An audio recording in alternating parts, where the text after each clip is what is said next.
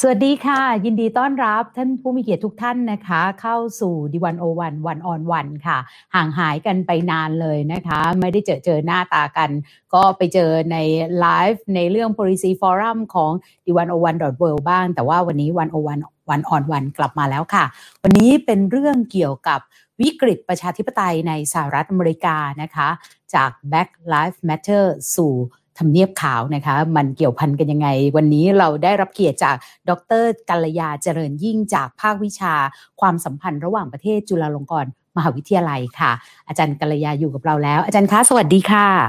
สวัสดีค่ะค่ะ ก็ยุคเทคโนโลยีแบบนี้นะคะ รวมทั้งโควิดด้วยเราก็ยังต้องอยู่ห่างกันนะคะ แต่เสียงก็ชัดเจนมากเลยนะคะ ตอนนี้เนี่ยเราไลฟ์ผ่านทางเพจ d 1 0 1 w o r l d นะคะ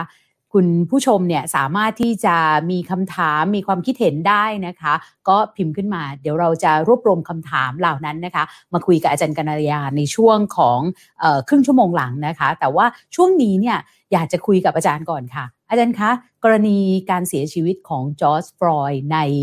เเงื้อมือตำรวจจะเรียกว่าในเข่าตำรวจก็คงพอได้เนี่ยนะคะทำไมครั้งนี้เนี่ยมันถึงเป็นกระแสที่ค่อนข้าง แรงในสังคมอเมริกัน มันมีความเกี่ยวเนื่องกับปัจจัยอะไรหรือเปล่าคะ มีค่ะคือต้องต้องทำความเข้าใจเป็นอันดับแรกว่า ความรุนแรงที่ตำรวจกระทำต่อคนสีผิวเนี่ยมันเป็นความรุนแรงที่มีมานานแล้ว คือนี่ไม่ใช่การเกิดครั้งแรกมีมาตั้งแต่ตั้งนานแล้วนะคะแต่เป็นไปได้ที่คราวนี้ที่มันประทุกันแล้วมีการประท้วงกันเป็นเวลาเกินสองสัปดาห์แล้วเนี่ย เพราะว่า มันมีเหตุการณ์อื่นๆ ในบริบทของสังคมสหรัฐอเมริกาที่เข้ามาประดังพร้อมกัน ในที่นี้คือโอเค ความความรุนแรงของภาคตำรวจนี่มีอยู่แล้วนะคะ ที่ค่อนข้างจะรุนแรงกว่าคนสีผิว ประเด็นประเด็นที่สองคือขณะนี้ทั่วโลกก็คือกำลังอยู่ในวิกฤตโควิด -19 นะซึ่งวิกฤตนี้ทำให้ปัญหาต่างๆ เกิดขึ้นเยอะมาก โดยเฉพาะอย่างยิ่งช่วงนี้คือคนตกงานเยอะมากนะคะแล้ว ต้องต้องยอมรับว่าถ้ามันไม่มีการถ่ายทอดภาพวิดีโออันนั้นออกมาให้สื่อ และช่วงนี้เราอยู่ในยุคใหม่ที่สื่อออนไลน์นะคะใครก็เห็นภาพใคร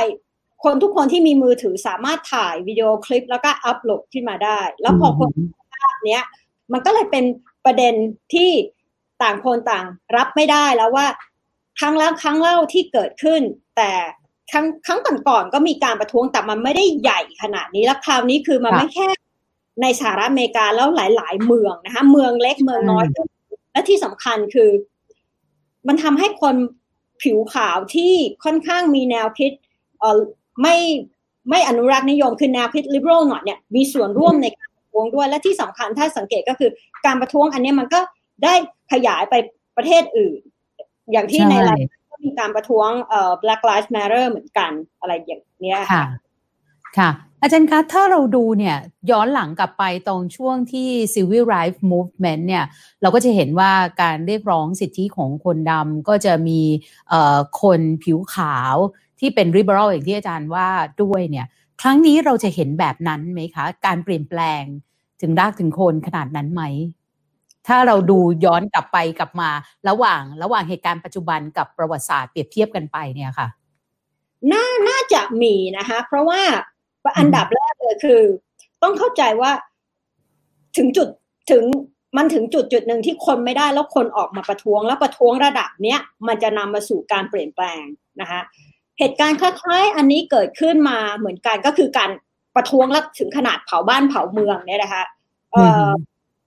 เอ่อเมื่อ 1968 คนหลาย ๆ คนนักวิชาการชอบเทียบเหตุการณ์นี้ ไป 1968 ที่มีการเผาเมืองหลายเมือง แล้วก็เหตุการณ์เผาเมืองตอนนั้น มันก็เลยทำให้มีการตั้งคอมมิชชั่นขึ้นมาเพื่อทำ report ให้กับประธานาธิบดีโดยตรงเลยว่ามันเกิดที่เผาเมือง แต่ถ้าเผื่อเทียบกับคราวนี้มันไม่มีการตั้ง inquiry อะไรขึ้นมาเลยเพื่อมาดูว่า เอ๊ะ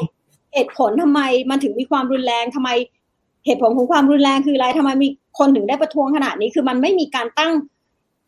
committee อะไรขึ้นมาเพื่อสำรวจเลยก็ก็อันนี้มันก็สะท้อนความแตกต่างของตัวรัฐบาลด้วยนะคะและที่สำคัญก็คือ ถึงแม้ว่าเหตุการณ์ 1968 จะเป็นเหตุการณ์ที่เกิดขึ้นหลังจากที่คนผิวสีสามารถเลือกตั้งได้ในปี 65 เนี่ยนะคะก็คือพวก Civil Rights Movement แต่มันยังมี รากฐานของความเหยียดผิวที่ฝังลึกมากับประวัติศาสตร์อเมริกา เอาเอาง่าย ๆ เลย พูดกันตรงๆเลยว่าทุนนิยมสหรัฐอเมริกาเนี่ย มันคือทุนนิยมที่เอารัดเอาเปรียบคนสีผิว ก็คือพูดมันอีกคำก็สามารถเรียกได้ว่าเป็น racial capitalism เลยค่ะ คือ American capital ทุนนิยมสหรัฐอเมริกา มันคือทุนนิยมที่พึ่งการ ขูดรีดการเหยียดสีผิวมาตั้งแต่การสร้างประเทศแล้วนะคะแล้วก็ไอ้ประวัติศาสตร์อันนี้ก็ฝังลึกมาตลอดถึงแม้ว่ามันมีการให้สิทธิคนสีผิวเท่าเทียมกันคือมีสิทธิที่จะไปเลือกตั้งหรืออะไรพวกนี้แต่มันมีความฝังรากลึกในความไม่เท่าเทียมกัน และความเหยียดผิวก็ยังมีอยู่นะคะเหตุการณ์ที่เกิดขึ้นเมื่อ 1968 เนี่ยไอ้ไอ้คอมมิชชั่นที่มันตั้งขึ้นมามันชื่อ Kerner Commission นะคะค่ะลินดอนจอห์นสัน ให้มีการตั้ง Kerner Commission ขึ้นมาเพื่อทำ report แล้ว Kerner Commission ก็ประกาศออกมาว่า report ออกมาก็คือสหรัฐอเมริกาเป็นสังคมที่มีเป็นประเทศที่มีสองสังคม สังคมผิวขาวกับผิวดำแล้วก็ประเด็นเหยียดผิวเนี่ยเป็นประเด็นที่ทำให้เกิด riot คือคือเกิดการประท้วงการเผาเมืองอะไรครั้งนี้ สิ่งที่น่าแปลกใจคือลินดอนจอห์นสันไม่ยอมรับ ข้อเสนอเท่าไหร่นะคะแต่แต่ไอ้คอมมิชชั่นอันนี้มันก็เลยมีบทบาททำให้มีการเปลี่ยนแปลงหลาย ๆ อย่างในสหรัฐเกิดขึ้นโอเค เอาง่าย ๆ เปลี่ยนแปลงมากที่สุดก็คือเอ่อสมัยก่อนคนสีผิวจะถูกแบ่งแยก ทั้งโรงเรียนทั้งที่อยู่นะคะแล้วก็รถเมล์ร้านอาหารค่ะคือ คือมันเขียนไว้เลยคือตรงนี้สำหรับ color people ก็คือตรงนี้สำหรับคนสีผิวนะคะโรงเรียนก็โรงเรียนก็แบ่งแยกคนผิวขาวไปโรงเรียนหนึ่งคนสีผิวไปอีกโรงเรียนหนึ่งและแล้วการที่อยู่อาศัยหรือ housing เนี่ยนะคะมันก็มีการแบ่งแยกมา คืออันการแบ่งแยกเนี่ยมันมีมาตั้งแต่ในอดีตตั้งแต่สมัยสร้างประเทศแล้วก็คือแถวๆที่บางเมืองที่ที่มีเอ่อทาสอยู่เนี่ย มันก็จะอยู่เป็นกระจุกนะคะแล้วพวกบ้านแถวนั้นเนี่ย พอตอนหลังมันมีการซื้อขายบ้านเกี่ยวกับอสังหาริมทรัพย์เนี่ยแอเรียที่คนสีผิวอยู่เนี่ยจะถูกมาร์กโดยปากกาสีแดงนะคะซึ่งศัพท์ภาษาอังกฤษของในสหรัฐเขาจะเรียกว่า red lining ก็คือพวกนี้จะ mark ไว้ area ตรงเนี้ยห้ามให้กู้เงินนะ เพราะว่าถ้ากู้ให้กู้เงินคนสีผิวแล้ว อยู่อาจจะไม่ได้ตังค์คืนหรืออะไรเงี้ยมันก็เลย ทำให้ area ตรงนี้ไม่ไม่พัฒนาแล้วก็เป็น area ที่คนสีผิวก็จะอยู่ใน area ที่ไม่ไม่สามารถกู้เงินได้ ก็ไม่สามารถเอาไปพัฒนาเอ่อที่อยู่อาศัยได้ และที่สำคัญคือในยุคประวัติศาสตร์นิวเดียวนะคะแอเรียตรงเนี้ย คือต้องในมันมันมีเดี๋ยวเท้าประวัติศาสตร์นิดนึงก่อนนะคะในในประวัติศาสตร์สหรัฐอเมริกาเนี่ย มันมีวิกฤตใหญ่ ๆ นะคะอยู่ไม่กี่อัน แต่อันที่สำคัญสำคัญและให้เห็นบทบาทของรัฐบาลกลางเนี่ยค่ะก็คืออันหนึ่งก็คือสงครามกลางเมือง Civil War อันที่สองก็สมัย The Great Depression ก็คือยุคยุคที่วิกฤตเศรษฐกิจตกต่ำที่มันเกิดขึ้นแล้วก็กระทบไปทั่วโลกก็คือ 1928 เนี่ยค่ะไอ้ไอ้1928 เนี่ยมันเป็นวิกฤตที่สะท้อน แล้วก็ Civil War ด้วยก็เห็นว่าบทบาทของรัฐบาลสหรัฐเนี่ยออกมา แล้วก็พยายามแก้ไขปัญหา ซึ่งถ้าเผื่อจะเทียบณปัจจุบันนี้สหรัฐอเมริกากำลังก็กำลังเจอกับวิกฤตประมาณสามอันที่พูดไปแล้วตั้งแต่ต้นนะคะซ้อนๆกันอยู่ก็คือมีมีมีโควิดนะคะค่ะเกี่ยวกับเศรษฐกิจตกต่ำอย่างรุนแรงแล้วก็ความว่างสูงมากนะคะแล้วก็มีวิกฤตอันเนี้ยที่วิกฤตเกี่ยวกับการเหยียดผิววิกฤตเกี่ยวกับ identity ของคนสหรัฐอเมริกาเนี่ยค่ะเหยียดผิวอยู่ แต่มันน่าจะมีอีกวิกฤตหนึ่งปัจจุบันนี้ถ้าเผื่อพูดในแน่การเมืองคือ วิกฤตของผู้นำอืมนะคะในอดีตสองอันนั้น สมัย Civil War แล้วก็สมัย New เอ่อ the Great Depression ผู้นำมีบทบาทมากคือรัฐบาลกลางสามารถแก้ไขปัญหาพวกนี้ได้ก็คือนี่คือปัญหาที่เจอกันในระดับประเทศ คือมันไม่ได้เจอกันในระดับวลรัฐนึกออกไหมคะมันคือปัญหาระดับประเทศ ตอนยุคนิวสิ่งที่เกิดขึ้นแล้วทำให้ยุค Great Depression Great Depression เนี่ยแก้ไขโดยโดย Franklin D Roosevelt ก็คือมีนโยบายที่เรียกว่านโยบาย New Deal นะคะนโยบาย New Deal อันเนี้ยก็เป็นนโยบายที่หลาย ๆ คนชอบพูดว่าพูดว่าโอเค รัฐมีบทบาทมากในการกระตุ้นตัวเศรษฐกิจ นะคะแต่หลายๆ คนไม่ค่อยพูดเท่าไหร่ว่าเอาเข้าจริงแล้วนโยบาย New Deal อันเนี้ยมันเป็นนโยบายที่เหยียดสีผิวเหมือนอย่างรุนแรงเหมือนกันฮะมันเป็นนโยบายที่ในยาวแล้ว มันทำให้เกิดช่องว่างมากยิ่งขึ้นระหว่างคนคนผิวดำและคนผิวขาวเพราะอะไร เพราะนโยบาย New Deal มัน target แค่คนผิวขาวนะฮะคือคือคือคือยุคนั้นเนี่ย ส่วนใหญ่แล้วคนผิวดำจะอยู่ในไร่เป็นเป็น farmer เป็นทำงานในไร่ และนโยบายเดียวที่ออกมาแก้ไขปัญหาวิกฤตเศรษฐกิจอันนั้นเนี่ยมันเป็นนโยบายที่กระตุ้นให้มีงานทำแต่มันไปทาร์เก็ตคนคนคนผิวขาว อืมค่ะมันเลยยิ่งสร้างช่องว่างระหว่างคนสีผิวกับคนขาวมากยิ่งขึ้นนะคะ แล้วเอ่อตอนนั้นทั้งสองพรรคการเมืองเนี่ยก็ยังก็ยังพูดง่ายก็ยังยอมรับได้กับการที่เขาจะเหยียดเหยียดผิวอย่างรุนแรง นะคะนั่นนั่นคือเอรี่ยุคสามศูนย์แต่พอพัฒนามาเรื่อย ๆ แล้วพวก Civil Rights Movement เขาก็เรียกร้องสิทธิของเขาเพราะเขาก็มันมันก็มีหลาย ๆ ปัจจัยอย่างเช่น ทหารที่เป็นคนสีผิวเข้าไปรบในสงคราม แล้วพอกลับมา เอ๊ะทำไมไม่ได้ถูกทรีตเหมือนทหารคนอื่นที่เป็นผิวขาว เขาก็เลยเรียกร้องสิทธินะคะและเสร็จแล้ว พวก civil rights ก็เรียกร้องสิทธิความเท่าเทียมกันเรียกร้องสิทธิที่จะเลือกตั้งนะคะแล้วพอเลือกตั้งได้เนี่ย ต้องยอมรับว่าในบริบทของประวัติศาสตร์อเมริกัน ยุคลินดอนจอห์นสันมันเป็นยุคที่โอเค ประธานาธิบดีมาจากพรรคเดโมแครตแล้วในคอนเกรส ในรัฐสภาและสภาผู้แทนราษฎรก็เป็นพรรคเดโมแครตทั้งคู่เพราะฉะนั้นมันสามารถผ่านนโยบายที่ เป็นนโยบายที่สะท้อนของพรรคเดโมแครตได้ ซึ่งในระดับนโยบายที่ผ่านช่วง 1968 เนี่ย มันก็เลยทำให้ โอเคมันมันเป็นนโยบายที่ดูแล้วก็พยายามที่จะมา address พวกความไม่ยุติธรรมทั้งหลายที่เกิดขึ้นมาในอดีต อย่างเช่น มันมีนโยบายที่ทำให้การแยกที่อยู่ของคนสีผิวเนี่ย คือ segregation ใน housing ก็คือ การที่ แบงค์ไม่ให้กู้ ไม่ให้เงินกู้ต่อคนสีผิวในการจะซื้อบ้านเนี่ย อันนี้มาเป็นสิ่งผิดกฎหมายเลยนะคะมันก็คือพยายาม address พยายามที่จะตอบคำถามหรือแก้ไขปัญหา เกี่ยวกับว่าคนสีผิว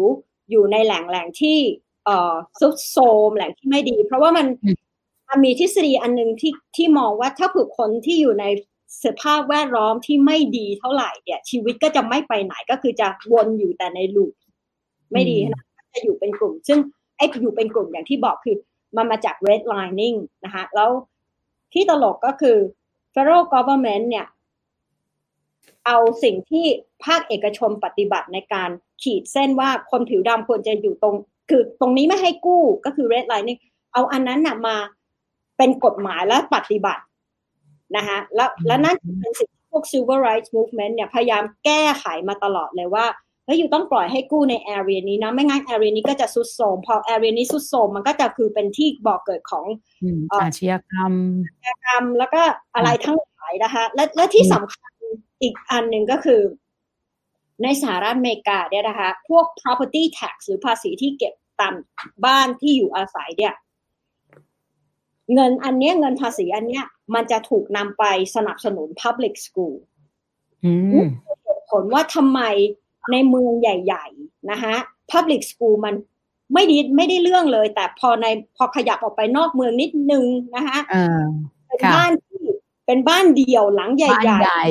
แบบ American Dream อะไรอย่างเงี้ยใช่ไหมคะภาษีได้มากขึ้นพอเก็บภาษีได้มากขึ้นทางทางเอ่อ local government นะคะเขาก็เอาเงินภาษีนะ เพราะมันมันระบุไว้เลยว่าเงินเงินภาษีที่เก็บมาจากเอ่อ property tax จะต้อง public school โรงเรียนตามซับเบิร์บอะไรมันก็จะเป็นโรงเรียนที่ดีกว่า เพราะว่ามันได้เงินดีกว่า ได้ได้เงินจากภาษีมากกว่า แต่ไอ้โรงเรียนในที่ที่เป็น public school ในเมืองที่เป็นแหล่งของคนเกตโทเนี่ย มันก็สุดโทมเพราะว่าหนึ่งยูก็เก็บเงินได้น้อย เงินก็เข้ามาลงในโรงเรียนได้น้อยลงอะไรพวกนี้คือมันมันก็เป็นประเด็นอันนี้ด้วยนะคะ ทีเนี้ยไอ้คำถามก็มาเกี่ยวกับว่า police brutality นี่มันมันอะไรกันแน่ คือ พอพอ968 เนี่ยมันมีการเผาเมืองเกิดขึ้นนะคะและและอันนี้ก็จะมาเทียบกับประวัติศาสตร์ปัจจุบันนี้ มีการเผาเมืองเกิดขึ้น แล้วอย่างที่บอกมันมีนโยบายอย่างเช่น fair housing เอ่อเกิดขึ้นมาก็คือให้ให้ให้ให้กับที่อยู่อาศัยเนี่ย คนผิวดำเข้าถึงได้ด้วยนะคะมีรัฐบาลมาแก้ไขปัญหานี้ รัฐบาลแก้ไขปัญหาเรื่อง banking เกี่ยวกับแบงก์ว่า เฮ้ยยูยูไม่สามารถ discriminate ยูไม่สามารถเหยียดผิว คือไม่สามารถบอกว่า เฮ้ยเขาเป็นคนผิวดำอาจจะไม่ให้เขายืมหรือกู้เงินยูไม่สามารถทำอย่างนี้ได้อีกแล้ว แบงก์ต้องเรื่องผิดกฎหมายไปเลยแบงก์ต้องคือดูว่าคุณมีรายได้เท่าไหร่ แล้วก็คือนึกออกปะฮะทำทำเหมือนคนผิวขาวทั่วไปที่พอมาคนจะเข้าไปยืมเงินในสถาบันแบงก์อยู่ก็ต้องมีโอเค มีรายได้มีรายแต่คุณไม่สามารถ discriminate คือคุณไม่สามารถเหยียด เพราะว่ามีสีผิวอะไร คือแบงก์ไม่สามารถทำอย่างนั้นได้ทีนี้ไอ้หนึ่งเก้าหกแปดพอ พอมันเผาเมืองแล้วก็มีนโยบายอันนี้ออกมา สิ่งที่เกิดขึ้นคือ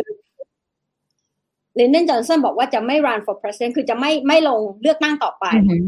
ค่ะนโยบายที่นิกสันใช้เขาใช้คำว่า law and order และอันนั้นแหละคืออันที่ทรัมป์เอามาใช้อีกยุคนี้ คือ เข้าใจไหมคะคืออะมันเผาเมือง law and order นี่จริง ๆ ดูเหมือนดีนะคะอ่าใช้นิติรัฐการบังคับใช้กฎหมายให้จริงจังมากขึ้นฟังดูเหมือนดี แล้วจริง ๆ มันเป็นยังไงอะคะอาจารย์ ยุคนิกสันมัน work เพราะว่าประเด็นคือว่านิกสัน run นิกสันเอ่อเอ่อเขาเรียกอะไรคะแคมเปญบนข้อนี้ law and order แล้วก็บอกว่ามันมีคนส่วนใหญ่ในประเทศเนี่ยที่ที่ไม่ที่เงียบๆอยู่คือ silent majority เนี่ย ไม่ออกมาตรงว่าเขาต้องการอะไร แต่สิ่งที่เขาต้องการคือ เขาไม่ได้อยากเจอแบบวิกฤตเผาเมืองอะไรอีกแล้ว เขาอยากเจอกฎหมายบังคับใช้มีระเบียบมีวินัย แต่อย่าลืมว่ายุคนั้นนิกสันกำลัง run คู่แข่งอีกคนก็คือจอร์จวอลเลสแล้วจอร์จวอลเลสเป็นที่เหยียดผิวอย่างรุนแรงมาก เพราะฉะนั้นมันก็เลยคุณเข้าใจไหมคะคือมันวอลเลสกว่า มา law and order มันเลยฟังดูดี ก็เลยได้นะคะก็ได้เลือกตั้งแล้วก็รันแบ็คฟอร์มนะแต่ประเด็นของ law and order ของนิกสันเนี่ย มันไปทำให้ฝ่ายตำรวจหรือฝ่ายที่ดูแลความสงบเนี่ย มีอำนาจมากขึ้นนะคะตั้งแต่ยุคนั้นเลยเหรอคะจนกระทั่งมาถึงปัจจุบันไม่มีการแบบทำให้น้อยลง ค่อยๆค่อยๆเพิ่มขึ้นอำนาจมากขึ้นค่ะแล้วแล้ว คือคือตำรวจมันก็มีความรุนแรงตั้งแต่ยุคยุคนู้นแล้วค่ะคือมันมันมีการปราบอะไรอ่าแต่แต่สิ่งที่เกิดขึ้นอีกก็คือเอ่อพอช่วงเจ็ดศูนย์เป็นต้นมาเนี่ยนะคะสหรัฐโดยเฉพาะพรรค Republican เนี่ยนะคะแล้วคนจะมองว่า ทรัมป์เนี่ยชอบพูดอะไรที่ต่อต้านพวก สถาบันหรือสถาบันต่างๆ ที่มีเอ็กซ์เพรสหรือระบบราชการที่ต้องใช้เอ็กซ์เพรสกำกับดูแล อย่างเช่นถ้าเผื่อยกตัวอย่างทรัมป์นะคะไอ Center for Disease Control ที่ต้องดูแลพวก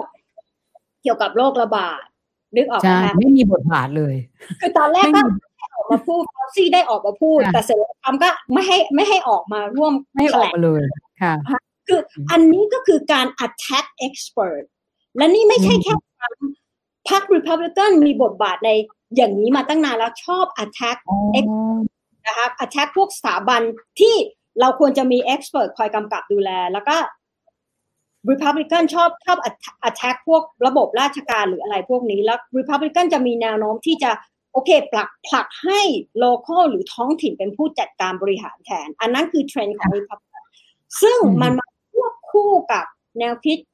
เสรีนิยมใหม่ด้วยนะคะ แนวคิดเสรีนิยมที่ที่เริ่มถึงแม้หลายหลายคนจะบอกว่าเริ่มในยุคสมัยเรเกนนะคะหนึ่งเก้าหนึ่งเก้าแปดศูนย์เป็นต้นมา แต่ไอเดียเนี้ยมันค่อยค่อยมาแล้วมันก็คาร์เตอร์ก็มีแล้วค่ะมีมีการเปลี่ยนระบบแล้วก็ผลักให้เป็น private sector เป็นคนดูแลกำกับอะไรหลาย ๆ อย่าง คือมันมันเริ่มมีการ attack แล้วเรเกนเป็นคนที่ attack เรื่องนี้มากที่สุดก็คือ พูดง่ายๆ ไม่ให้บทบาทของรัฐบาลกลาง ก็คือ federal government มีบทบาทอะไรเลยนะคะแล้วก็ปล่อยให้ถ้าไม่ภาคเอกชนก็ให้รัฐบาลระดับท้องถิ่นหรือมลรัฐเป็นตัวจัดการ นั่นนั่นคือเทรนด์สมัยนู้นและสิ่งที่อาจารย์ค่ะดินพอพออาจารย์พูดเนี่ยทำให้ดิฉันนึกถึงตัวเลขตัวเลขหนึ่งที่ ไปพบว่าในระยะหลังๆเนี่ยในช่วงสักสิบยี่สิบปีที่ผ่านมาเนี่ยจะพบว่าเรือนเรือนจำของสหรัฐอเมริกาเนี่ยถูก privatize หรือว่าถูกจัดการโดยเอกชนมากขึ้น ซึ่งแบบสำหรับเราเราก็ตกใจเนอะแบบเออเรือนจำนี่มันถูก privatize หรือถูกจัดการโดยเอกชนได้ด้วยเหรอ แต่ในสหรัฐอเมริกาเนี่ยมันกลายเป็นธุรกิจใหญ่มากอันนั้นไงคะมันอย่างเงี้ยมันมันเออมันเริ่มเห็นภาพค่ะ เชิญค่ะเชิญค่ะ อันนั้นคือมันคือเทรนด์ในสหรัฐอเมริกานะคะ ยุคเรเกนเข้ามาก็คือ หลาย ๆ อย่างก็ถูกทำให้ภาคเอกชนเป็นผู้จัดการซะส่วนใหญ่ แล้วสิ่งที่เกิดขึ้นก็คืออย่างอย่างมันมันไม่ใช่แค่ภาคเอกชนแต่เรเกนคือนึกภาพนะคะหนึ่งเก้าหกแปดมันก็มีนโยบายออกมาช่วยเหลือคนสีผิวในเรื่อง housing ในเรื่อง banking อะไรหลาย ๆ อย่างนะคะ สิ่งที่เกิดขึ้นคือมัน backlash backlash ก็หมายความว่าไง backlash หมายความว่า พอหลังจากยุคนั้นมันยุคนิกสันแล้วก็ยุคเรเกน backlash ก็คือ มันมีคนคนผิวขาวที่มองว่า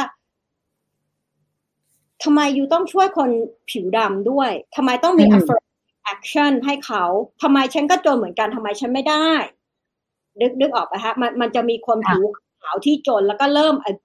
คือคือมองว่า รัฐบาลไปไปไปช่วยเหลือหรืออุ้มคนสีผิวมากเกินไปนะคะ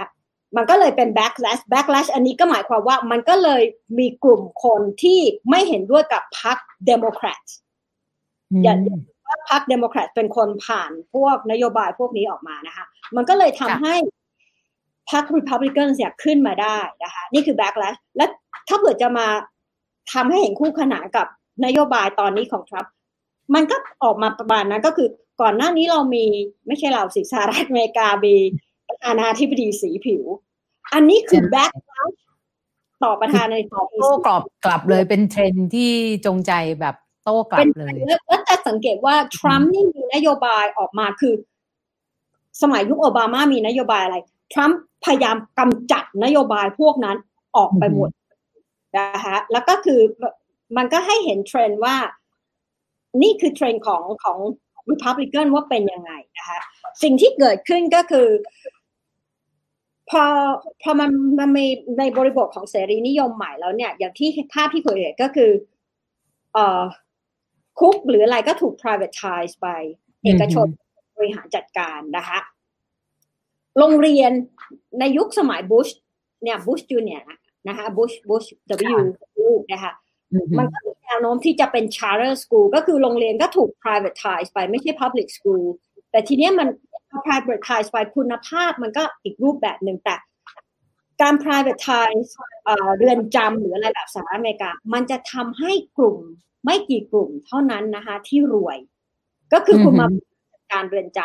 ำแล้วถ้าเผื่อมีมีมีนักโทษเข้ามา คุณก็สามารถทำเงินได้มากขึ้น แต่แต่ที่น่าฉะนั้นต้องทำยังไงก็ได้ให้นักโทษเยอะขึ้น แทนที่ว่าจะให้นักโทษน้อยลงอเมริกาเป็นประเทศที่มีผู้ต้องขังสำหรับประเทศที่พัฒนาแล้วมากที่สุดในโลก แล้วหรือว่า พอผู้ต้องขังพวกนี้เข้าไปแล้วส่วนใหญ่แล้วคือคนสีผิวนะคะเข้าไปเนี่ยโอเค บางบางมลรัฐเนี่ยเขาไม่สามารถเลือกตั้งได้นะ ในฐานะ ในฐานะผู้ต้องขัง แต่มันก็จะมีถึงแม้ว่าเคยมีคดีมาแล้วก็ใช้ในเรือนจำอะไรไปเรียบร้อยแล้ว แต่เพราะประวัติเหรอคะคือมันมันจะมีมลรัฐถ้าเผื่อคุณคุณยังเป็นเฟลล์คุณยังติดอยู่เนี่ยหลาย ๆ รัฐคุณเลือกตั้งได้ แต่บางมลรัฐก็คือไม่ให้คุณเลือกตั้งนะคะแล้วค่ะเข้าใจปะคะมันมันมันคือทำให้คนที่สามารถเลือกได้เนี่ย ยิ่งน้อยลง และที่ภาพที่คุณเห็นปัจจุบันนี้ก็คือ อย่างที่บอกคือพรรคริพับลิกันชอบ ชอบ attack พวกองค์กร หรือที่ที่มี expert นะคะขนาดเดียวกันภาพที่คุณเห็นคือทรัมป์ก็พยายาม attack ระบบ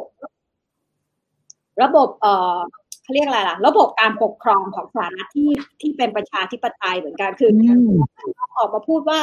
เฮ้ยมันมีการโกงการเลือกตั้งกันนะตั้งแต่ที่เขาได้เลือกตั้งเขาที่แล้วแล้ว แล้วคราวนี้เขาก็ ยังพูดอีกมันมีการโกงการเลือกตั้งแล้วโดยเฉพาะอย่างยิ่งไอ้การเลือกตั้งที่มีการส่งจดหมายเข้าไปนึกออกฮะ ballot ไปส่งเมลอินนะคะเขาก็บอกว่า อันนั้นมันจะทำให้เกิดเอ่อการโกงการเลือกตั้งนะคะแต่มันสำรวจออกมาแล้วมันมันไม่ได้เกิดคือคือทรัมป์กุเรื่องขึ้นมานะคะเพื่อที่จะ suppress voter suppress voter ก็คือไม่ให้คนสามารถไปเลือกตั้ง ซึ่งระบบเลือกตั้งสหรัฐมันก็ยุ่งยากอยู่นิดนึงก็คือ คุณต้อง register ที่จะเลือกตั้งก่อนนะคะแล้วคุณก็ต้องมี ID ก็คือบัตรถ้าถ้าถ้าพูดง่ายก็คือบัตรประชาชนหรือบัตรอะไรที่มันมี social security แล้วก็เพื่อไปบอกว่าคุณอยู่รัฐนี้แล้วก็เลือกตั้ง มันยิ่งทำให้ยุ่งยากเข้าไปใหญ่แทนที่จะเดินไปเหมือนบ้านเรา แล้วก็อ่าเห็นชื่อแล้วก็เลือกไปชื่อเราอยู่แล้ว ไม่ต้องไปลงทะเบียนสถานที่เลือกตั้งที่นู่นก็ในดิสตริกนี้ปิดไปแล้ว ไม่มีคนก็ต้องเดินทางไปเปลี่ยนมาด้วยเหรอคะมีฮะคือมันมันนั่นคือวิธีที่ทำให้ระบบประชาธิปไตยคือถอยหลังนะคะนั่นคือวิธีของเขานะคะแล้วที่คำถามที่มาอย่างแต่คำถามแรกตะกี้คือไอ้ไอ้ความรุนแรงของตำรวจเนี่ยมันมันก็มามีส่วนเกี่ยวข้องเกี่ยวกับ จะเห็นภาพว่า ในสหรัฐอเมริกามันมีอีกนโยบายหนึ่งก็คือ war on drugs ก็คือสงครามต่อต้านยาเสพติดนะคะซึ่งไอ้ war on drugs อันนี้มันก็ให้อำนาจตำรวจเยอะมากเหมือนกันนะคะโดยแต่แล้วส่วนใหญ่แล้วอย่างที่รู้กันก็คือพอมาเป็นเรื่องยาเสพติด ถึงแม้ว่าคนผิวขาวก็มีประเด็นยาเสพติด แต่ความเหยียดผิวมันมันก็เลยไปอยู่ในพวกคนสีผิวหรือคน พวกลาติโนอะไรพวกนั้นด้วยนะคะค่ะ และอีกประเด็นหนึ่งก็คือเอ่อตอนหลังเนี่ยมันมันมีคอนเซ็ปต์ของว่าเศรษฐกิจการเมืองของความมั่นคง political economy of security ในสหรัฐ ในที่นี้ก็คือจะสังเกตว่า ถ้าเผื่อดูข่าวตอนนี้จะเห็นว่าตำรวจเนี่ย ถืออาวุธค่อนข้างเหมือนอาวุธสงครามเลยนะคะ คือแล้วก็ใช่ เหมือนเหมือนจะไปรบที่ไหนเลยอะคะถึงขั้นที่ว่าถึงขั้นที่ว่าเนี่ยเรียนเพิ่งอ่านเอ่อที่สกอตแลนด์เนี่ยเขาโหวตนะคะ ว่าให้เลิกขายอาวุธยุทโธปกรณ์ในสงครามหรือการควบคุมฝูงชนเนี่ยเอ่อให้สหรัฐอเมริกา แต่พอไปดูลิสต์แล้วเนี่ยเฮ้ยนี่มันเหมือนทหารบ้านเราใช้มากกว่า ไม่ใช่ไม่ใช่อาวุธตำรวจนะ คือไอ้พวกค้าอาวุธนะคะไอ้พ วกพวกกลุ่มที่ค้าอาวุธเนี่ยส่วนใหญ่แล้วมันจะขายอาวุธให้ให้อเมริกันแล้วก็หรือก็ไปรบกับประเทศอื่นนึกออกไหมสำหรับหน่วยแต่ทีเนี้ยอาวุธพวกเนี้ยมันถูก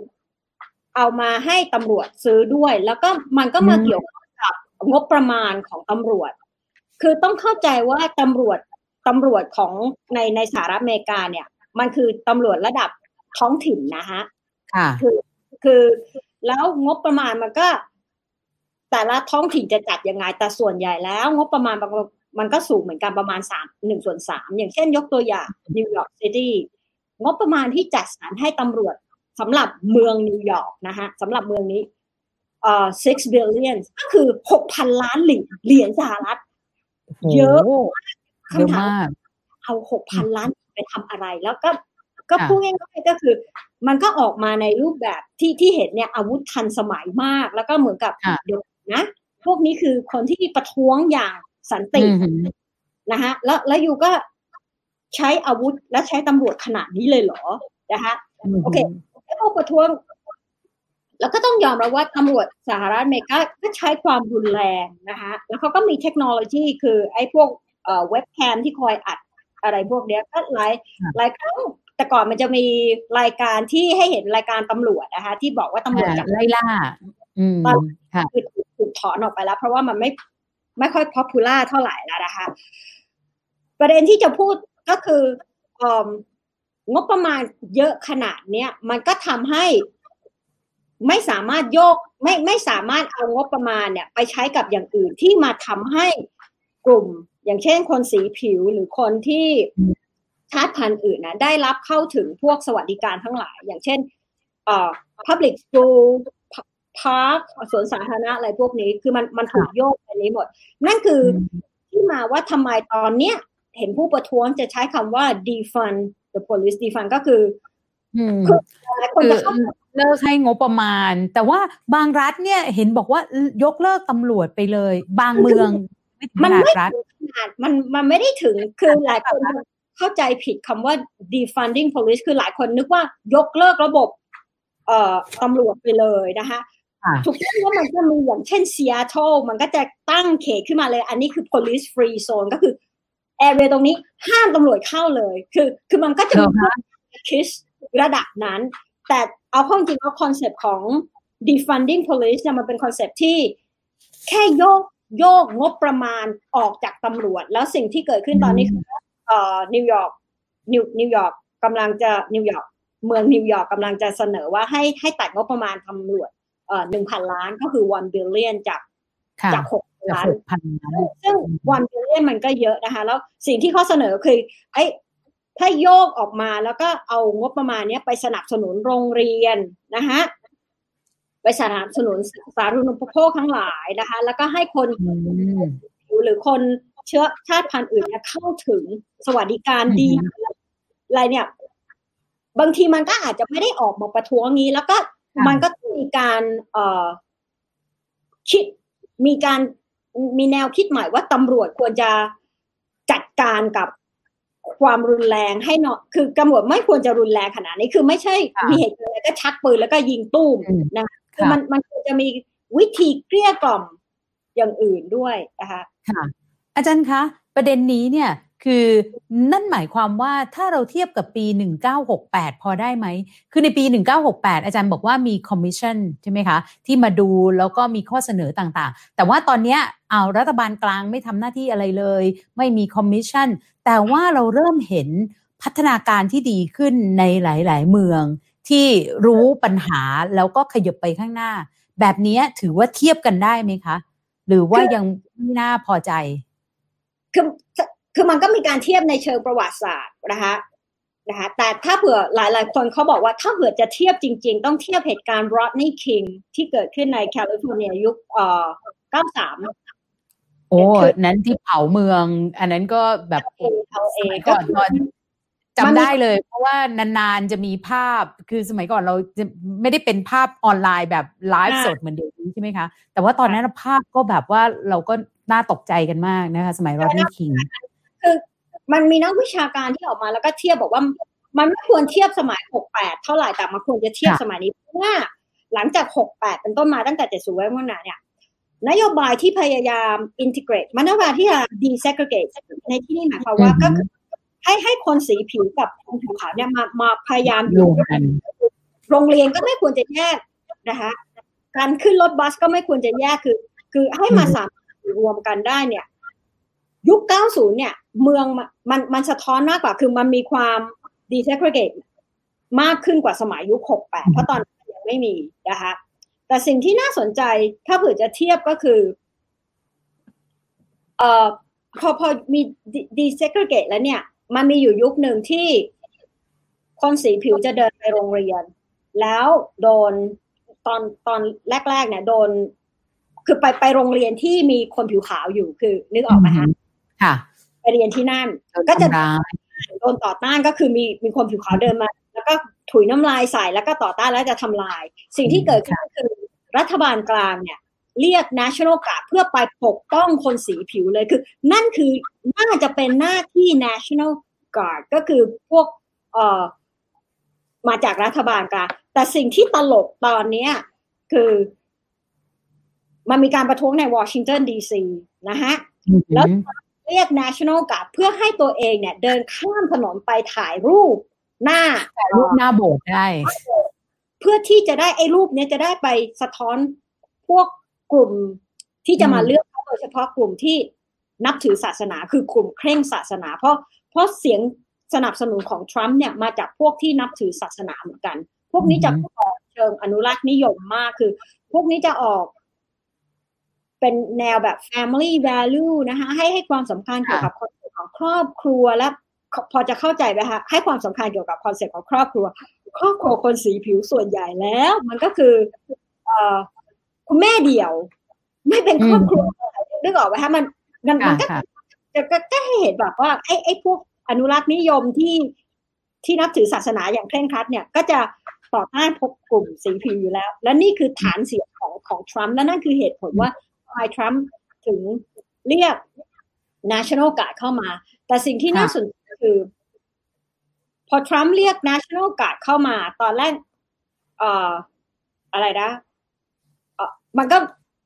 มันมันก็ไปถ่ายรูปกันใช่ไหมคะแต่ national guard จริง ๆ แล้วเนี่ย อยู่นอกนอกดีซีคือไม่ไม่ได้เข้ามาปกป้องคือมันก็มีกลุ่มทหารเนี่ยอยู่นอกดีซีเดียว คือตอนแรก รัฐมนตรีกระทรวงกลาโหมเนี่ยเรียกเข้ามา แล้วก็นึกได้ว่าเอ้ยทหารไม่ควรมาเกี่ยวข้องกับอะไรปรับประเด็นอย่างนี้ก็เลยบอกว่าเหมือนถอนโอเค ตั้งไว้นอกไม่ได้ไม่ได้เข้ามาแต่คำถามคือ และไอ้พวกที่ที่ไอ้ที่เข้ามาเนี่ยคือใคร มันก็เป็นไปได้ที่ที่ถูกเรียกเข้ามาคือมาจากมอรัลัสที่เป็นริพับลิกันแล้วก็สนับสนุนทรัมป์เขาก็ของเขาเข้ามานะแต่อย่างไรก็ตาม จะเห็นว่าชีเอ่อคนที่เป็นเขาเรียกอะไรนะ Chief of Staff ของสามสี่สามเหล่าทัพอะคะเอ่อไมค์มิลเลอร์ถ้าเป็นเมืองไทยได้เป็นเสนาธิการทหารหรือผู้บัญชาการทหารสูงสุดนะคะอาจารย์ผู้บัญชาการทหารสูงสุดมักหนำเนี้ยพอเขาก็เขาก็ไปร่วมถ่ายรูปด้วย แล้วพอเขาเห็นว่าทรัมป์ใช้รูปเนี้ยเพื่ออะไรเนี่ย ตอนที่เขาออกไป พูดที่เหมือนเป็นงานรับปริญญาที่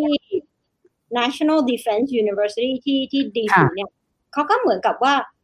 มันก็ไม่เชิงขอโทษแต่บอกว่าเขาเขาได้เขาพลาดไปเขาไม่อยู่ในรูปคืออันนี้สะท้อนให้เห็นว่า สิ่งที่ทรัมป์ทำเนี่ยนะคะถึงแม้ว่ามันมีหลาย ๆ อย่างที่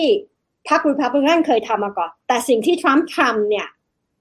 พวกอีลีพวกชนชั้นนำเนี่ยพ วกพวกชนชั้นนำที่เป็นอยู่ฝ่ายปกครองว่าไม่ค่อยมั่นใจแล้วว่า เดี๋ยวก่อนมันมากเกินไปแล้ว ก็คือ คือไอ้พวกชนชั้นล่างเนี่ย มันก็ไม่ชอบทรัมป์อยู่แล้วนึกออกไหมไม่งั้นมันไม่ออกมาขนาดนี้แต่ไอ้พวกชนชั้นอีลีที่อยู่ที่มีก่อนเกี่ยวข้องในระดับปกครองหรือชนชั้นนำว่า เริ่มเริ่มแล้วก็ในในตัว Republican เองก็เริ่มแบบ ไม่จะไม่เอาทรัมป์แล้วนะคะ ก็คืออย่าง Chief of Staff ก็ออกมาทหารเสนาธิการทหารก็ออกมาพูดขนาดนี้นะคะ ก็คือให้เห็นว่า เออทหารไม่ควรมามีส่วนเกี่ยวข้องกับการเมืองนะ แล้วก็การการเมืองภายในอย่างนี้คือ มันไม่ควรจะเรียกทหารเข้ามาไหมคือ ถ้าเกิดเรียกมันควรจะเรียกมาเพื่อปกป้องเหตุการณ์อะไรอย่างบางอย่างอย่างเช่นที่เล่าไปตะกี้นี่คือปกป้องคนสีผิวจากถูกกระทำทำร้าย นึกออกไหมคะช่วง segregation แต่อันนี้คือสิ่งที่ตลกคือเฮ้ยยูเรียกมาปกป้องเพื่อใครปกป้องประธานาธิบดีเพื่อที่จะเดินข้ามถนนไปเดินข้ามถนนไปถ่ายรูปค่ะ แต่ว่าอาจารย์คะ พอดูแบบนี้แล้วเนี่ย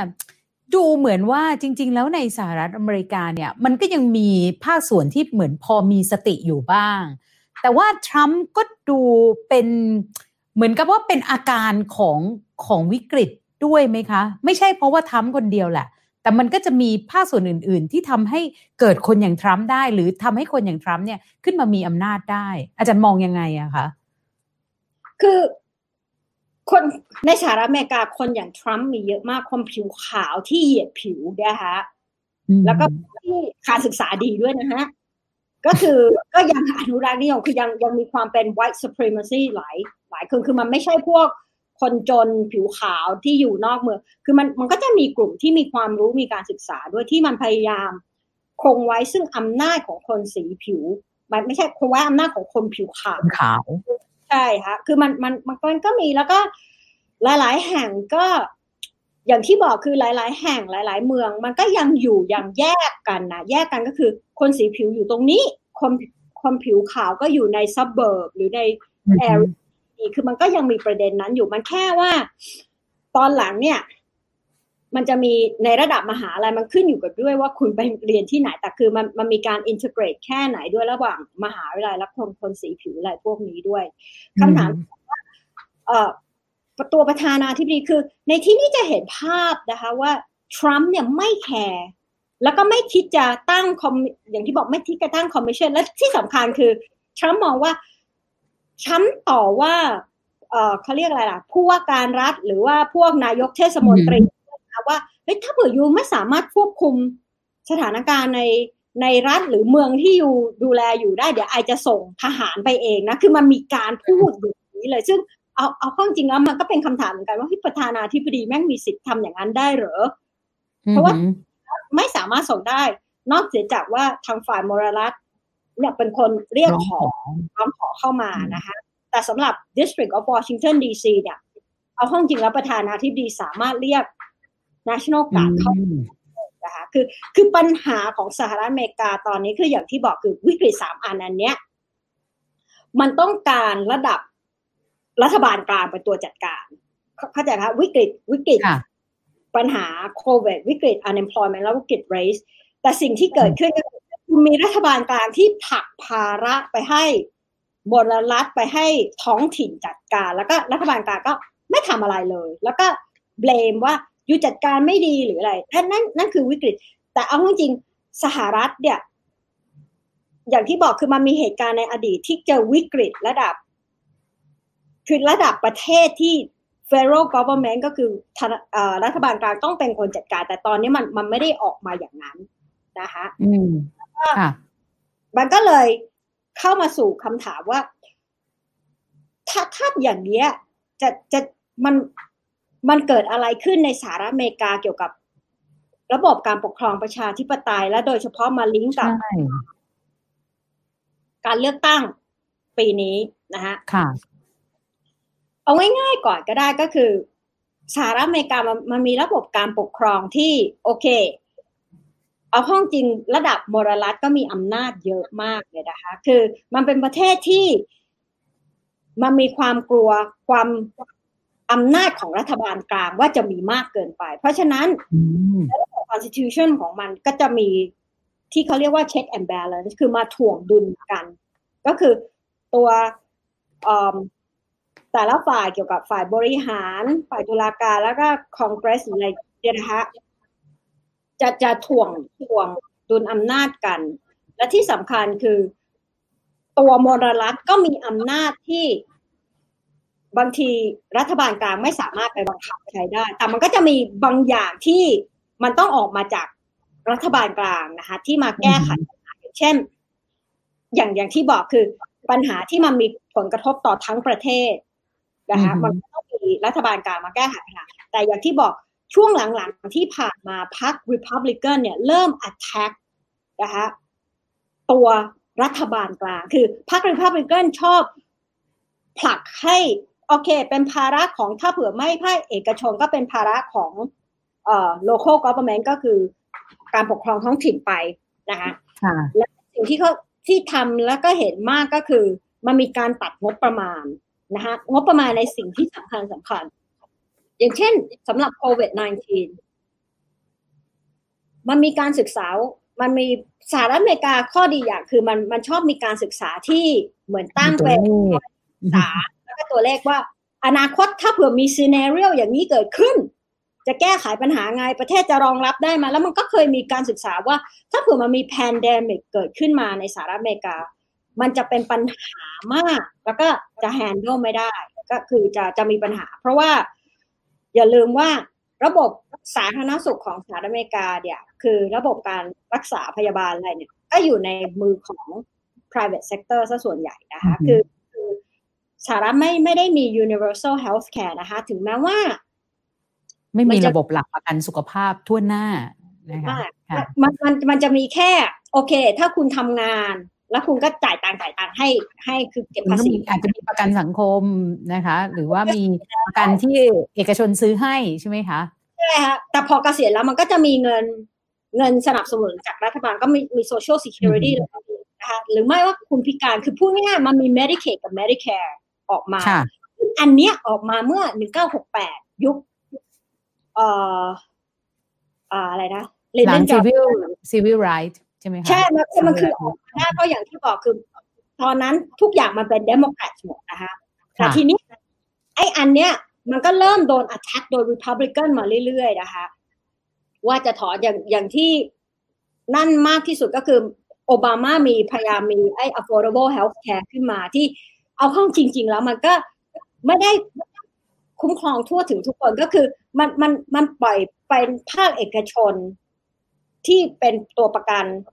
ถึงคุณต้องไปซื้อประกันสุขภาพภาคเอกชนแต่คือมันไม่ใช่รัฐเป็นตัว provide คือมันไม่ใช่ single payer แบบประเทศแคนาดาหรืออย่างไรสิ่งสิ่งที่สำคัญคือเอ่อทรัมป์เนี่ย เริ่มตัดงบประมาณหลาย ๆ อย่างที่มีส่วนเกี่ยวข้องกับ federal government Center for Disease Control นะคะไอไอไอ ไอที่ต้องดูแลเรื่องโรคระบาดถูกตัดงบ ค่ะนะฮะเอ่อพวกเอเจนซี่ที่เกี่ยวกับเอ่อ federal emergency agency ที่เวลามีอุทกภัย อย่างเช่น hurricane tornado เข้าแล้วก็บ้านพังเนี่ยฟีมาใช่ไหมคะใช่ฟีมามันมีเงินมาจากส่วนกลางช่วย ไม่ใช่ปล่อยให้รัฐนั้นๆ จัดการอย่างเดียวนะคะ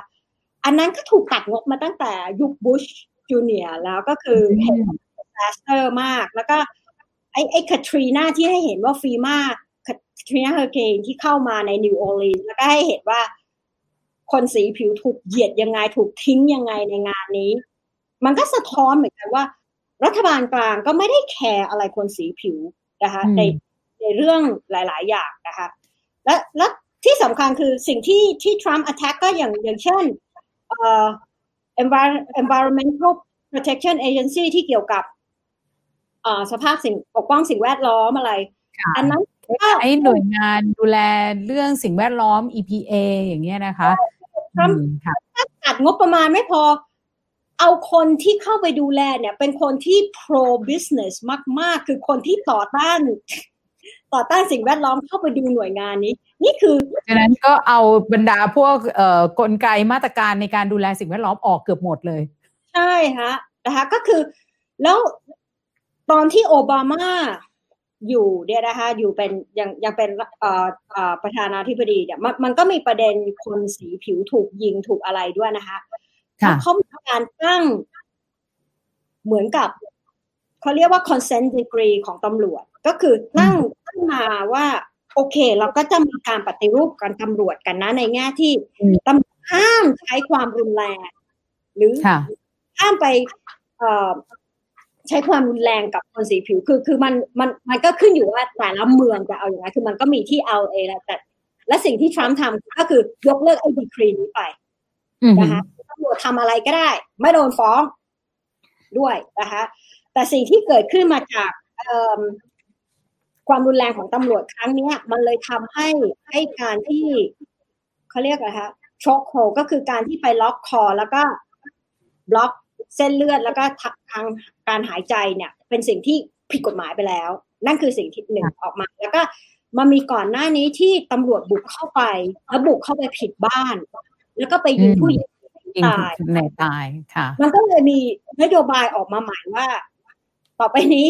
อยู่ห้าม เถิดเปิดเปิมบุกเข้าไปเลยนะอยู่ต้องเคาะประตูก่อน แล้วก็ให้วอร์เรน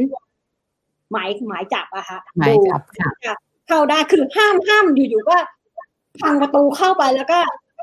เกิดเหตุการณ์อย่างนี้เลย คืออันอันนี้คือค่อยๆเปลี่ยนนะคะมันก็เหมือนอาจารย์คะมันดูเหมือนปะผูกไหมอะในเมื่อคือคนอย่างทรัมป์แล้วก็อาการ แล้วก็รวมทั้งไอ้นโยบายที่เขาทำมาตลอดเนี่ย มันเหมือนทำให้ ไอ้ความเป็นประชาธิปไตยมันเริ่มด้อยลงเรื่อยๆ แต่ว่าสิ่งที่เราเห็นเนี่ยมันเป็นลักษณะของการปะผุให้มันดีขึ้น แต่เล็กน้อยเนี่ย มันจะตามกันได้ไหมคะ คือประเด็นว่าเรากำลังเจอวิกฤตวิกฤตประชาธิปไตยในสหรัฐอเมริกาจริงๆใช่เราเรากำลังเจอวิกฤตประชาธิปไตยระดับหนึ่งในสหรัฐอเมริกาแน่นอนอย่างที่บอกก็คือ ไอ้สามวิกฤตอันเนี้ยมันต้องการรัฐบาลระดับ ประเทศก็คือ federal government นะคะรัฐบาลกลางเป็นตัวจัดการ และอย่างที่บอกก็คือประวัติศาสตร์อเมริกาเนี่ยมันให้อำนาจท้องถิ่นเยอะนะคะแล้วก็ที่สำคัญก็คือที่มันให้อำนาจท้องถิ่นเพราะว่ามันกลัวว่ารัฐบาลกลางจะผูกขาดอำนาจแล้วมาบงการหมดทุกอย่างนั่นนั่นนั่นคือเทคนิคใช่ไหมคะแต่ไอ้ไอ้เทคนิคอันนี้มันเลยยิ่งทำให้การแก้ไขปัญหาที่ระดับประเทศอย่างเงี้ยมันยาก แล้วพอเจอปัญหาระดับประเทศอย่างเงี้ย คุณต้องการผู้น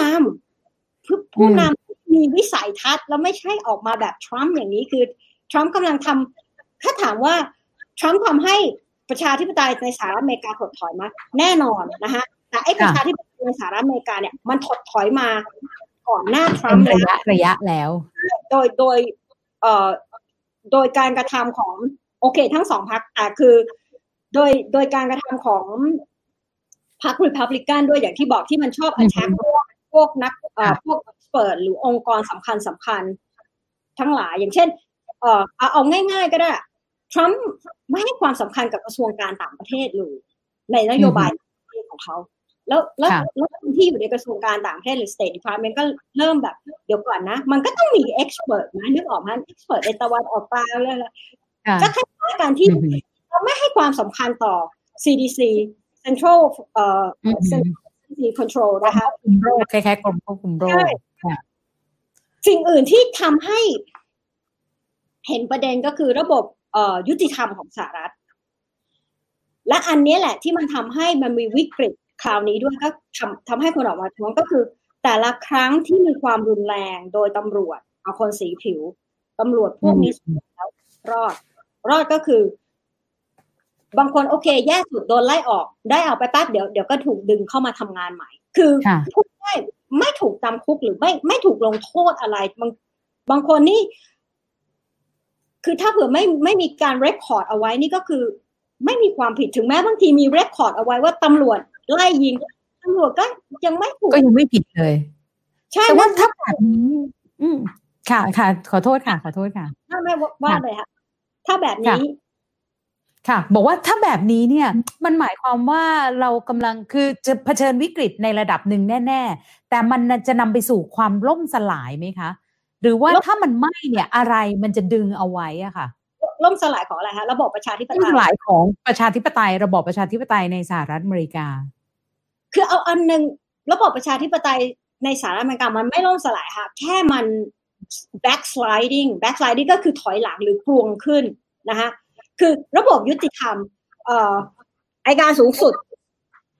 นะคะคือวิลเลียมแบร์ก็เห็นว่าเขาเข้าข้างประธานาธิบดีขนาดไหนในทั้งเรื่อง impeachment เรื่องอะไรนึกนึกออกไหมคะค่ะแล้วเรื่องไอ้ที่เอ่อรัสเซียเข้ามามีส่วนเกี่ยวข้องในการเลือกตั้งสหรัฐคือ จะเห็นว่า เอ่อเขาเรียกอะไรฮะ Attorney General ที่ทรัมป์เลือกมาเข้าข้างทรัมป์คือ แทนที่จะทำตัวให้เข้ากับผลประโยชน์ของประเทศก็ไปเข้าผลประโยชน์ของประธานาธิบดีคือพวก Attorney General ในระดับรัฐหรือในระดับ District เนี่ย มันเป็นมาจากการเลือกตั้ง เพราะฉะนั้นก็จะเห็นความเหมือนยังไงคะ check and balance ก็คือในมันขึ้นอยู่กับว่ารัฐรัฐนั้นคุณเลือกใครเข้ามา และอันเนี้ยที่จะทำให้ระบบยุติธรรมของสหรัฐแก้ไขได้ ถ้าเผื่อระดับรัฐอืมควรแก้ไข นะคะค่ะและที่ทำให้ระบบประชาธิปไตยของของสหรัฐลดลงตอนนี้ก็คือดูดูดูคนที่ทรัมป์เข้าข้างทรัมป์นะคะแล้วดูวิธีที่ทรัมป์คือทรัมป์ attack อะไรบ้างชัดเจนอืมเฟกนิวส์พวกสื่อกระแสหลักทั้งหลายเป็นเฟกนิวส์หมด ยกเว้น Fox ฟอสนั่นแล้วคุณก็ทราบใช่ไหมคะว่าสื่อนี่สำคัญมากต่อการเมนเทนระบอบประชาธิปไตยคือคือมันมันมันมีบทบาทนะคะอีกอันหนึ่งที่ทรัมป์ attack ก็คือ ระระบบการเลือกตั้งทรัมป์พยายาม suppress vote ก็คือทำให้คนไม่ไปเลือกตั้ง เพราะถ้าเกิดคนไม่ไปเลือกตั้งชนที่พักรีพับลิกันจะได้เขาบอกว่าถ้าเมื่อไหร่ก็ตามคนไปเลือกตั้งน้อย ปีนั้นรีพับลิกันจะได้เป็นประธานาธิบดีใช่แล้วแล้ว turnout rate ของของคนไปเลือกในสหรัฐอเมริกาก็ไม่สูงนะคะอ่านะคะอืมก็ค่ะคือทีนี้คือพออาจารย์พูดมาเนี่ย คืออาจารย์บอกว่าวิกฤตระดับหนึ่งแล้วก็คงไม่ล่มสลาย แต่พอถ้ามันเทียบกับประเทศอื่น หรือแม้แต่บ้านนี้เมืองนี้อะไรอย่างเงี้ยทำไมเรารู้สึกว่าโอ้โหแบบประชาธิปไตยไม่มีที่เหยียบที่ยืน อะไรที่เราขาด ในเมื่อเขาบอกมี check and balance ที่ยังพออาจจะประคับประคองได้อะไรที่เราขาดคะเอาเอาเป็นว่าอย่างนี้ก็แล้วกัน check and balance ของสหรัฐอเมริกาเนี่ย มันก็โดนคือท้าทายเรื่องที่ต้องดูแลประชาธิปไตยทั้งหลายนะคะ ไม่ว่าจะเป็นอืมสื่อ องค์กรการเลือกตั้งหรืออะไรพวกเนี้ยดึกดึกดึกออกไประบบยุติธรรมเนี่ยทรัมป์กำลัง attack หมด มันก็เลยทำให้พวก institution หรือสถาบันพวกเนี้ยอ่ออ่อนแอลง อันนี้ก็เลยทำให้เกิดการ slide back ของของประชาธิปไตยในสหรัฐ แต่ขณะเดียวกัน ก็ต้องยอมรับว่า การปกครองของสหรัฐที่มีระบบ check and balance ที่ให้ความสำคัญต่อมลรัฐคืออำนาจของมลรัฐมันก็ยังมันก็ยังมาคานต่ออำนาจของ federal government ได้ในหลาย ๆ เรื่อง แต่ปัญหาตอนนี้ก็คือ ปัญหากระบวนการยุติธรรมที่เกิดขึ้นเนี่ยมีปัญหานะคะกระบวนการยุติธรรมที่เกี่ยวกับตำรวจก็มีปัญหา เพราะว่าอย่างที่บอกไปแล้วตะกี้นี้ก็คืออ้าวตำรวจไม่โดนฟ้อง ไม่โดนอะไรเลยในหลายเรื่องนะคะ แล้วก็อันเนี้ย มลรัฐหรือระดับท้องถิ่นต้องเป็นตัว address คือสามารถแก้ไขได้คือวิอย่างที่บอก district attorney หรือระดับเอ่อ state attorney มันคือการเลือกตั้งจากรัฐรัฐคนในรัฐนั้นคือคุณเลือกตั้งคนนี้คุณต้องเลือกตั้งเข้าไปแล้วเพื่อบังคับให้แก้ไขอันนี้ ถึงแม้ว่าระดับเฟโรที่มีวิลเลียมแบร์แล้วก็แบบทำตัวไม่ได้เลือกเข้าข้างเอ่ออันนี้คือให้เห็นว่า โอเค ในระดับหนึ่งมันยังมีอะไรคาน แต่สำหรับหลาย ๆ ประเทศอื่นนี่บางทีมันไม่มีอะไรมาคานแล้วก็ถูกบังคับไม่ให้คานหรือแบบถูกปิดกั้นพื้นที่ไปเลยคือ คืออย่างสหรัฐคุณยังประท้วงได้แล้วไม่โดนหมายเรียกอะฮะนึกนึกออกประท้วงแล้วบ้านเราเมื่อวานแค่ไปยื่นหนังสือยังโดนหมายเรียกเลยค่ะ ใช่แค่นั้นคือ แต่แต่ขนาดเดียวกันสหรัฐคุมประท้วงนะคะแล้วโอเค มันมี การเผาเมืองมันมีการทุบกระจกนะคะแต่มันก็มีคนประท้วงอย่างสันติค่ะแต่แต่เข้าใจว่าคุณมันก็มีคนที่ถูกจับนะคะคนที่ประท้วงโดนจับแต่คือประเด็นคือคุณยังประท้วงได้ คือเข้าใจครับมีพื้นที่ให้คนออกมา ลองไม่มีพื้นที่อันนั้นสิคะความรุนแรงมันจะมากกว่านี้ และที่สำคัญหลาย ๆ ครั้งในประเทศที่ไม่มีประชาธิปไตยจะเห็นว่า เขาพยายามใช้อำนาจเต็มที่อำนาจเต็มที่คือ อย่างเช่น พอออกไปประท้วงอย่างสันติหน่อยก็มีหมายเรียกมาแล้วนะคะตำรวจว่าให้ไปรายงานตัว อันนั้นคือกำลังให้เห็นว่าอำนาจที่มันพยายามปกครองอยู่มันเริ่มเปราะบางแล้ว เพราะถ้าไม่เริ่มางยูไม่ส่งหมายจับอะไรเล็กน้อยขนาดนี้นะคะคือมันนั่นคือให้เห็นว่า ยิ่งยิ่งอำนาจยิ่งเปราะบางเท่าไหร่มายิ่งพยายามเล่นทุกระดับนะคะแล้วก็เล่น อย่างเนี้ยแต่ในสหรัฐอเมริกาโอเคยูยังมีพื้นที่ ก็ยังมีสื่อแบบ Fox News นะคะที่สนับสนุนประธานาธิบดีก็ยังมีสื่อกระแสอื่นที่ โอเค ให้เห็นประเด็นปัญหา ที่น่าสนใจอันนี้ก็คือ พอภาพออกมาในสื่อ ทั้งสองพรรคการเมืองทั้งเดโมแครตและรีพับลิกันเนี่ย เห็นด้วยว่าตำรวจทำความรุนแรงเกินไปทั้งสองแต่มันไม่มีอะไรออกมาระดับ ประเทศจากรัฐบาลกลางว่าโอเค ตั้งตั้งอะไรขึ้นมาแก้ไขปัญหานี้เลยดึกออกไปฮะ หรือตั้งหน่วยงานขึ้นมาแก้ไขอย่างเช่น ตั้งหน่วยงานขึ้นมาเพื่อเพื่อแก้ไขเอ่อปัญหาเขาเรียกอะไรแล้ววิวิวิวิกฤตวิกฤตเอ่อโควิด -19 ความยุติธรรมเนาะค่ะ มันก็มีอันนั้น แล้วก็ที่สำคัญคือวิกฤตเกี่ยวกับโรคระบาดมันไปเกี่ยวข้องอะไรกับคนสีผิว ต้องยอมรับว่าคนสีผิวเนี่ย ส่วนใหญ่แล้ว ไม่ใช่คนรวยนะคะค่ะและงานที่เขาต้องทำมันก็เป็นงานที่ค่อนข้างบางงานอาชีพที่ต้องทำนะคะ คือคือในแล้วสิ่งที่เกิดขึ้นก็คือ มันมันมีเขาเรียกว่า โรงงานฆ่าสัตว์ที่ต้องทำเป็นอาหารนะคะ พวกมิตแพคกิ้งนะคะค่ะ ในในในสถานที่ทำงานพวกเนี้ย ส่วนใหญ่แล้วคนสีผิวหรือแม้กระทั่งคนชาติพันธุ์อื่นพวกพวกที่มาจากลาตินอเมริกาลาติโนอะไรพวกเนี้ยมาทำงานที่นี่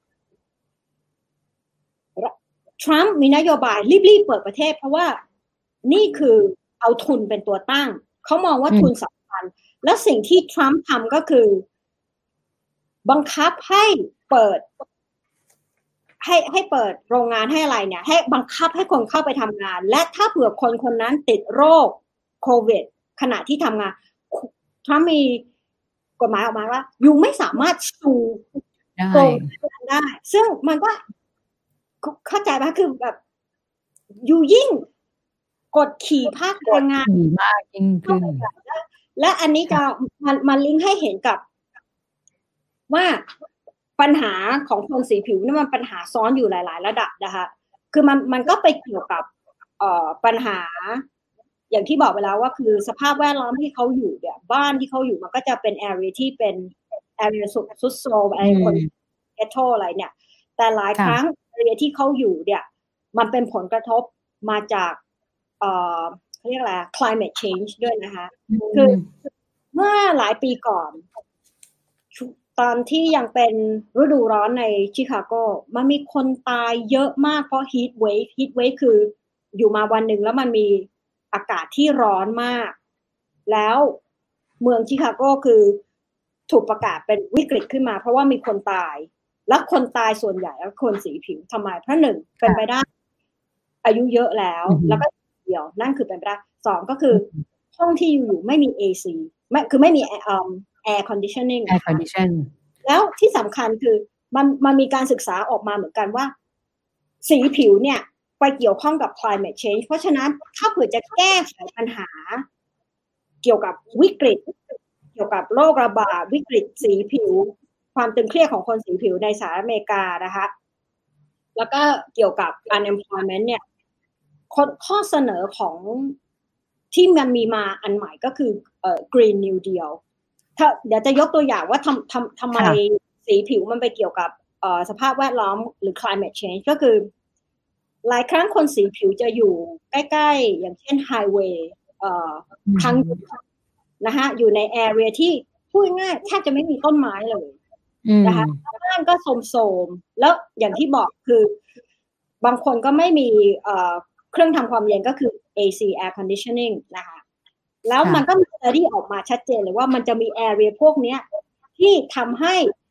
ที่คนที่อยู่ก็คือคนสีผิว อยู่ในแอเรียที่แย่แอเรียที่แย่ก็คือ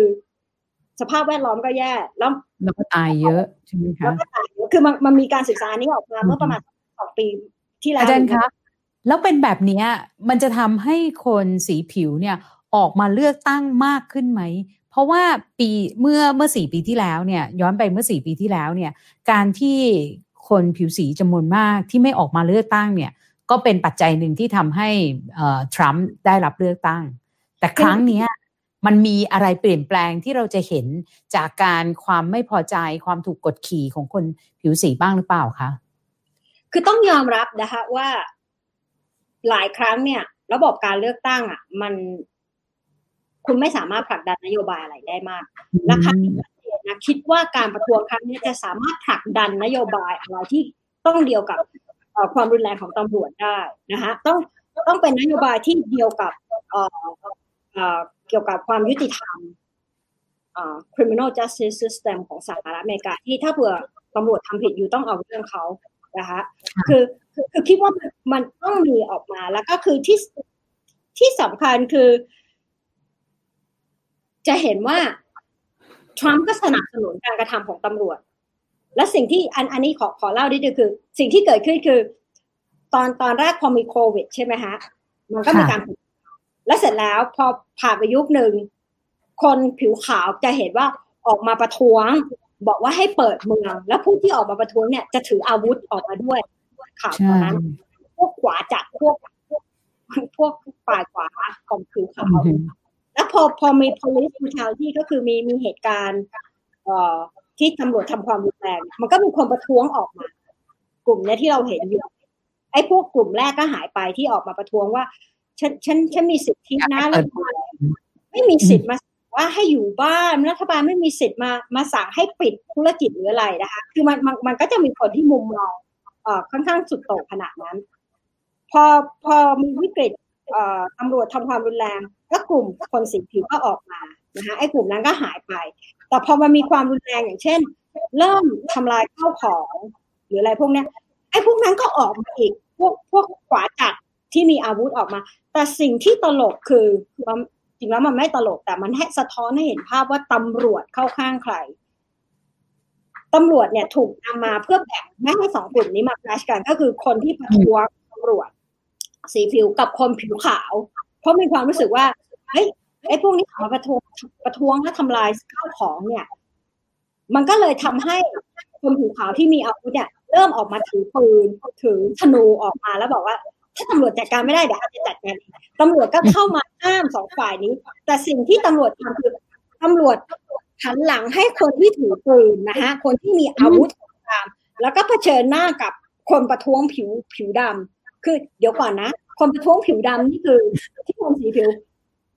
ที่ที่พวกเอ่อ black lives matter หลายหลายกลุ่มนี่ประท้วงตินะฮะคือก่อนแบบแล้วอยู่หันหลังให้กับ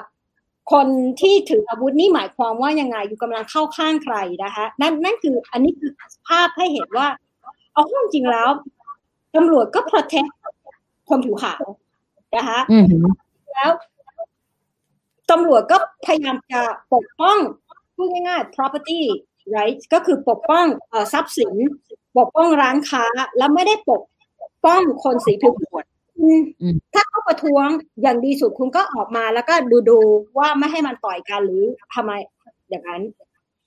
อันอันนั้นคือให้เห็นภาพนะคะ ทีนี้กลับกลับมาคำถามเกี่ยวกับคุณพี่ถามอะไรนะคะถามเกี่ยวกับว่าผลการเลือกตั้ง มันจะทำให้คนผิวสีที่ถูกกดขี่ถูกเอาเปรียบ แล้วก็ครั้งนี้มันชัดมากๆเลย เขาจะออกมาเลือกตั้งมากขึ้นไหม อาจารย์บอกว่ามันจะไม่นำมาซึ่งการเปลี่ยนแปลงในเชิงนโยบายหรอก แต่ว่าละอะไรล่ะคะ จะเป็นการชี้ขาดในการเลือกตั้งครั้งนี้มันจะมานำประเด็นที่พูดก็คือหลาย ๆ ครั้งเนี่ย การเลือกตั้งเนี่ย มันจะไม่ค่อยเปลี่ยนแปลงอะไรเท่าไหร่นะคะแต่การประท้วงมันทำให้เกิดการเปลี่ยนแปลงได้ คือเข้า ใจอะคะบางทีการประท้วงอย่างเนี้ยมันเป็นตัวที่ทำให้การเปลี่ยนแปลงเหมือนเหมือนการเผาเมืองหกแปดนะคะ โอเคนโยบายออกมามีแบบ fair housing มี fair lending เอ่อให้ fair housing ก็คือเอ่อมีมีบ้านให้คนผิวสีอยู่ ให้คนผิวสีกู้เงินได้นะคะ มี desegregation คือไม่แยกและลงโรงเรียนนะคะแต่นั่นคือมันออกมาเพราะการประท้วง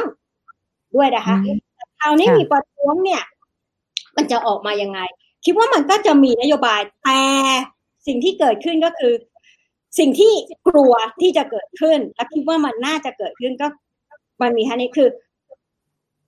คนที่ run คนที่อยู่ฝ่ายพรรคเอ่อเดโมแครตก็คือโจไบเดนที่จะเป็นคู่แข่งของทรัมป์พรรครีพับลิกันเนี่ย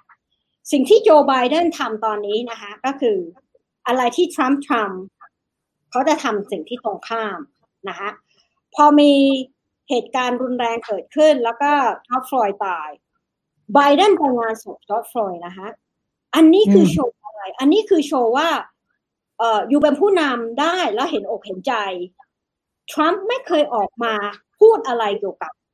ฟลอยด์หรืออะไรเลย คือไม่เคยไม่เคยโชว์เขาเรียกแอมพัซซีคือไม่โชว์ความเห็นอกเห็นใจหรืออะไรเลย แล้วอันนี้มันสำคัญมากสำหรับผู้นำว่า ในสถานการณ์ไหนคุณคุณจะทำตัวไง แล้วนั่นคือสิ่งที่โจไบเดนทำก็คือทำอย่างเงี้ยเล็ก ๆ น้อยๆโจไบเดนมีการพูดออกมาเหมือนกันว่าเขาจะพยายามมีมาตรการนโยบายในระดับ national เกี่ยวกับกระบวนการยุติธรรมที่เกี่ยวมาเกี่ยวข้องกับตำรวจเนี่ยนะคะแต่มันจะเป็น national ที่มา ผสานกับ local government คือมาผสานกับรัฐการเมืองท้องถิ่นนั่นคือสิ่งที่โจไบเดนพูด แต่ในขณะเดียวกันโจไบเดนก็ตลกอีกแล้วก็คือ ไม่เห็นด้วยกับการดีฟันทิ้งตำรวจคือแบบ เดี๋ยวก่อนอยู่คือไบเดนอยู่ในสถานะที่เอาข้องเดียวยูไม่ต้องทำอะไรมากเลยยูไม่ต้องอินิเชียตนโยบายอะไรเลยคือน้องทำอะไรยูก็แค่ทำในสิ่งที่ตรงกันข้ามหรือให้เห็นว่ายูมีฐานะเป็นผู้นำ เท่านั้นเอง ซึ่งอันนี้มันแย่ตรงที่มันเลยทำให้การแข่งขันออการเลือกตั้งคราวนี้ 2020 อะ มันไม่มีการinitiate นโยบายที่แข่งกันเท่าไหร่นะคะคือคือสมัยก่อนมันก็ต้องแบบพักนี้ดูซิว่าจะเสนอนโยบายอะไรที่จะสามารถดึงคนให้มาโหวตได้ แต่ตอนนี้คือมันง่าย ๆ โอเค นโยบายที่ ทางเดโมแครตต้องทำก็คือทำยังไงก็ได้ให้คนเกลียดทรัมป์มากขึ้นแล้วไม่ไปเลือกเขาแค่นั้นเองนึกออกไหมฮะงั้นนี่คือโจทย์ใหญ่ในปลายปีนี้เหรอคะก็คือนั่นนั่นคือหลายๆ คนมองออกมาอย่างนั้นเหมือนกันนะคะว่ามันมันก็คือเป็นนโยบายที่ออกมาที่มันไม่มี มันทำไม่มีการแข่งขันในเชิงนโยบายอะไรที่จะนำมาสู่การเปลี่ยนแปลงแต่ สิ่งที่คนที่อยู่ใน ในในในในพรรคเดโมแครตไม่ใช่ในพรรคเดโมแครตคนที่แต่ก่อนเคยอยู่ในเอ่อเบอร์นีแซนเดอร์แคมเปญแล้วพอพอพอโจไบเดนได้ขึ้นมานะคะมันก็จะมีคนกลุ่มกลุ่มที่เคยสนับสนุนเอ่อคนที่ช่วยเอ่อเอ่อแซนเดอร์เนี่ยก็จะถูกดึงเข้ามาแล้วเขาก็พยายามแบบผสานให้มีนโยบายอะไรออกมาให้ได้ นึกนึกนึกออกไหมคะคือตอนนี้ที่สำคัญก็คือ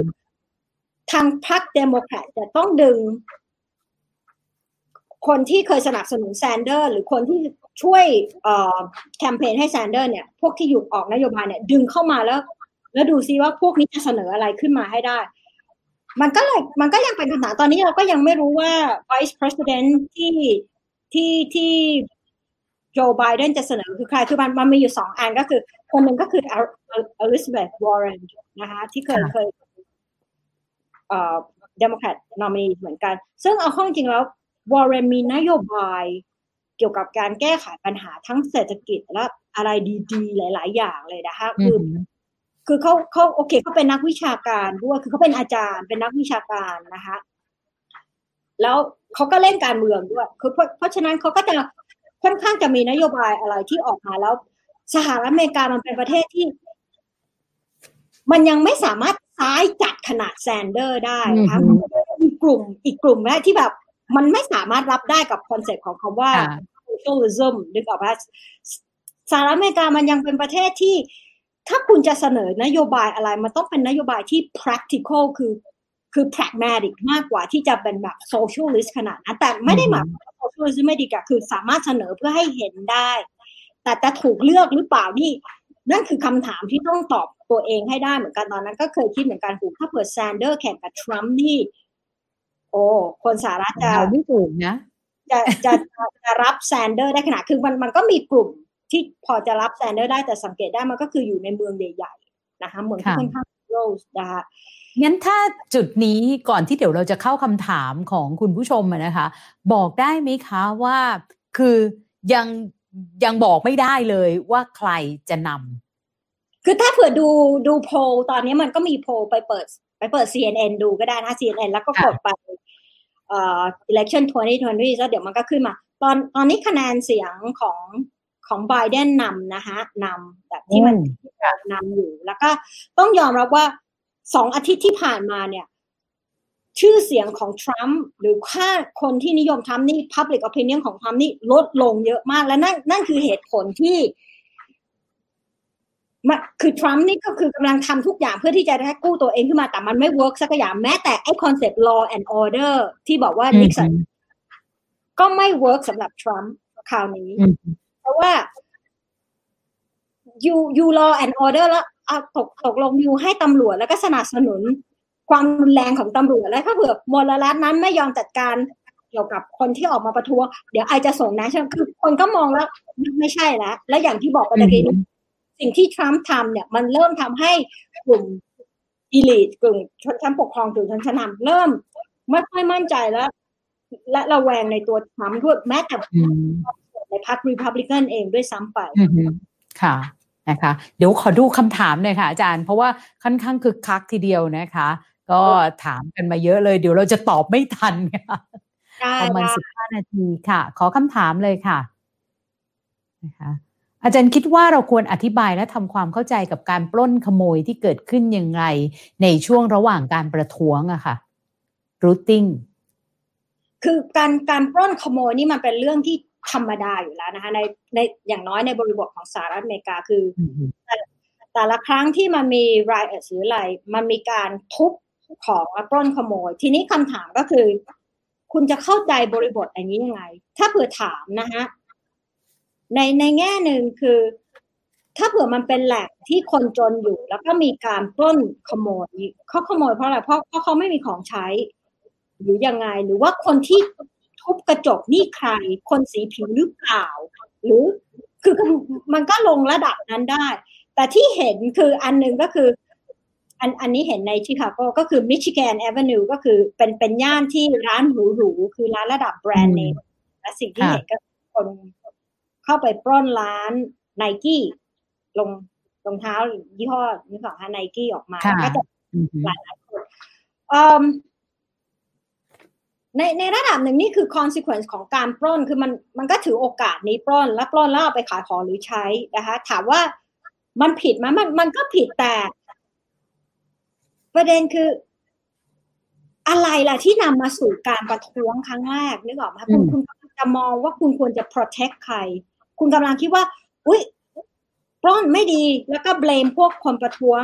แต่แต่สิ่งที่คนประท้วงโดน mistreated โดนตำรวจทำความรุนแรงตั้งแต่ตอนแรกคุณคุณจะตอบคำถามอันนั้นยังไง แล้วคือ คือมันก็เลยออกมาเป็นสองบริบทว่าตกลงคุณจะปกป้องคนหรือคุณจะปกป้อง property property ก็คือสิ่งของแล้ว แต่มันก็มีอีกบริบทหนึ่งคือคนสีผิวออกมาโวยวายเองว่า ห้ามทุบร้าน grocery คือคือคือเอ่อร้านเหมือนช้อปปิ้งซื้อของเนี่ยนะคะเพราะทุบแล้วโดยเฉพาะใน area ที่เป็น area คนสีผิวอยู่ area ค่อนข้าง ghetto และยากจนมัน area พวกนี้จะไม่ค่อยมีร้านค้าเท่าไหร่เพราะโดยปริยายมันอันตรายอยู่แล้ว คือถ้ามีร้านจะสมมติร้านหนึ่งก็จะไม่มีไม่มีที่ที่ให้คนอื่นไปเลือกซื้อสินค้าเลยนะคะคือคือคนมันไม่ไปลงทุนเปิดร้าน เพราะมันกลัวนะคะมันกลัวโดนปล้นค่ะถูกไหมคะเพราะมันเป็น area ที่คนจนอยู่คือ คือชิคาโก้คือความที่เคยอยู่ชิคาโก้ก็เลยจะรู้ว่า มันจะมีบาง area ที่ตอนนั้นเรียนอยู่ก็จะถูกห้ามบอก ห้ามหลุดเข้าไปนะ ห้ามขับรถเข้าไปนะว่ามันอันตราย แล้วก็จะสังเกตเข้าไปเนี่ย ร้านค้าทั้งหลายที่มีเนี่ยมันจะมีเหมือนกรงเหล็กกั้นลูกกรงลูกกรงและสมมติจะซื้อแฮมเบอร์เกอร์เนี่ยมันก็จะมีช่องเล็ก ๆ ที่แบบขนาดเท่าแฮมเบอร์เกอร์ออกมาได้ถุงแฮมเบอร์เกอร์อะไรออกมาได้ แล้วก็ก็เป็นลูกกรงคือพูดง่ายขายก็เหมือนอยู่ในคุกนะคะอยู่ในลูกกรงไอ้คนก็อยู่ด้านนอก ประเด็นคือ area พวกเนี้ยร้านค้ามันก็จะไม่ค่อยตั้งอยู่แล้ว แล้วถ้าเผื่อมี looting เข้าไป ก็เลยทำให้จะเกิดการเขาเรียกคำว่า disinvestment ก็คือคนคนก็จะไม่ไปลงทุน แล้วพอคนไม่มาลงทุน area นี้ area มันก็ยิ่งซบเซาเข้าไปใหญ่แล้วก็ทำให้คนที่อยู่ใน area นี้ต้องออกเดินทางไปซื้อของไกลขึ้นคือ คือมันมองได้หลายบริบทแต่แต่คนที่เถียงที่เห็นว่าเขาเถียงกันก็คือเอ่อบางทีคุณจะให้ความสำคัญต่อชีวิตและไม่ใช่ property ขนาดนั้นนะคะ ค่ะนะคะ ค่ะคำถามต่อไปนะคะเขาถามว่าการรื้อถอนอนุสาวรีย์ตอนนี้อนุสาวรีย์ของบุคคลที่เกี่ยวกับการค้าทาสเนี่ยก็ถูกออถอนน่าดูเลยนะคะ ไม่ใช่เฉพาะในสหรัฐอเมริกาในยุโรปถึงท่านที่ในออสเตรเลียเนี่ยก็ก็มีการทำแบบนี้ด้วย อาจารย์คิดว่าเป็นเรื่องที่ควรทำหรือไม่อย่างไรคะควรทำหรือไม่อย่างไร ก็คือประเด็นคืออนุสาวรีย์พวกนี้ ตั้งเพื่ออะไรคะมันมันส่วนใหญ่แล้วอนุสาวรีย์มันก็มีบริบทของเชิงประวัติศาสตร์ อยู่ว่าคนคนนี้ทำอะไร แต่ทีนี้มันก็มีบริบทของประวัติศาสตร์ที่ถูกเก็บเอาไว้ไม่ให้เห็นความรุนแรงของการกระทำส่วนใหญ่แล้วอนุวัอนุสาวรีย์ที่ถูกค้นโค่นลงไปนี่นะมันก็คือพวกนายพลที่อยู่ใน Confederate ก็คือทางใต้ที่เหยียดผิวอย่างรุนแรงอนุสาวรีย์ที่ถูกโค่นก็ก็โคลัมบัสก็ถูกตัดหัวไปนะคะเอ่อคือโคลัมบัส โดยประวัติศาสตร์อเมริกาก็จะโดยเฉพาะ textbookโดยเฉพาะในรัฐเท็กซัส ก็จะสรรเสริญโคลัมบัสว่าเป็นคนที่เจอโลกใหม่คนพบอเมริกาค่ะคนอเมริกา แต่ถ้าเผื่อคุณอ่านประวัติศาสตร์อเมริกาแบบอีกรูปแบบหนึ่งก็จะบอกว่า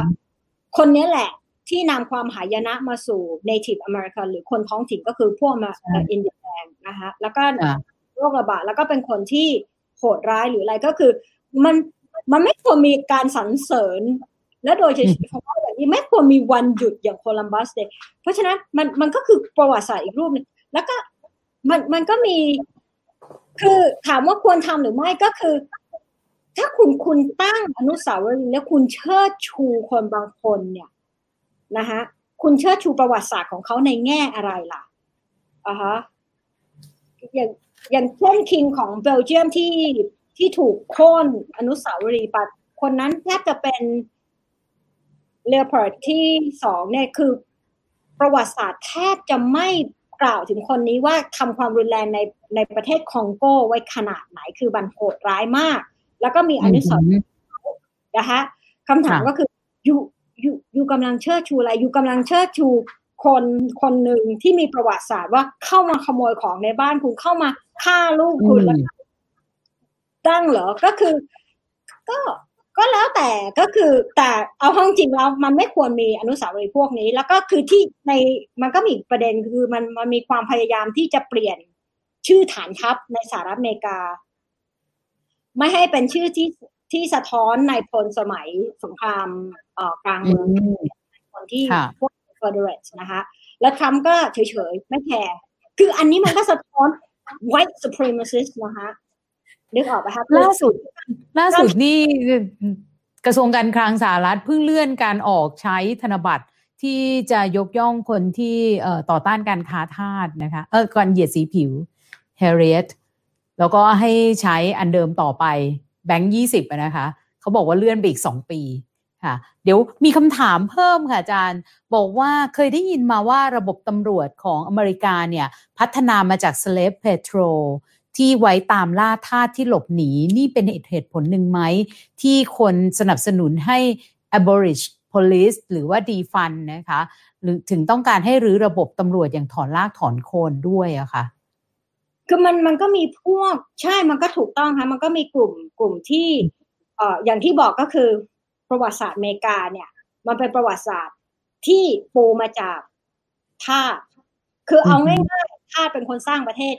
นี้แหละ ถ้าถ้าจะพูดกันตรงๆนะคะ แล้วก็มันก็สะท้อนการขูดรีดขูดอะไรอ่ารื้อถอนมันมีคนที่เสนอการรื้อถอนเลยเพื่อที่จะได้เปลี่ยนนะคะระบบตำรวจของอเมริกา แต่ทีนี้รื้อถอนมันก็ต้องเป็นคำถามอีกว่า ถ้าเกิดรื้อถอนใหม่แล้วก็มันก็ต้องมีระบบที่ดูแลความปลอดภัย คุณคุณจะตั้งจากตรงไหนคือ ในอดีตเนี่ยตั้งแต่เจ็ดศูนย์เป็นต้นมา มันมันมีความพยายามที่จะทำให้ หน่วยงานตำรวจเนี่ย มีสัดส่วนของคนสีผิวเพิ่มขึ้น คือบางแอเรียแต่ก่อนมันก็คือ คนผิวผิวดำไม่มีเป็นตำรวจเลย ดูแลแอเรียของที่ถิ่นที่คนผิวดำอยู่นะคะมันมันก็เลยมีประเด็นนั้นด้วย แล้วมันก็คือพยายามสร้างระบบตำรวจ แต่ทีนี้อย่างที่บอกคือพอคุณมาดูบริบทของอเมริกาที่ภายใต้เสรีนิยมใหม่นะคะภายใต้ที่ รัฐบาลที่เป็นริพับลิกันพยายามผลักภาระของของการเรื่องความมั่นคง การดูแลความปลอดภัยให้เป็นฝ่ายตำรวจ และตำรวจในอเมริกามันก็คือระดับรัฐมลรัฐ และระดับ city นะคะคือมันไม่ใช่ federal นะคะมันมันก็มีอำนาจของมัน แต่ทีเนี้ยอำนาจมันมีเยอะมาก แล้วมันก็มีไอ้พวกเอ่อที่มันมี network ของตำรวจนะคะแล้วก็คุก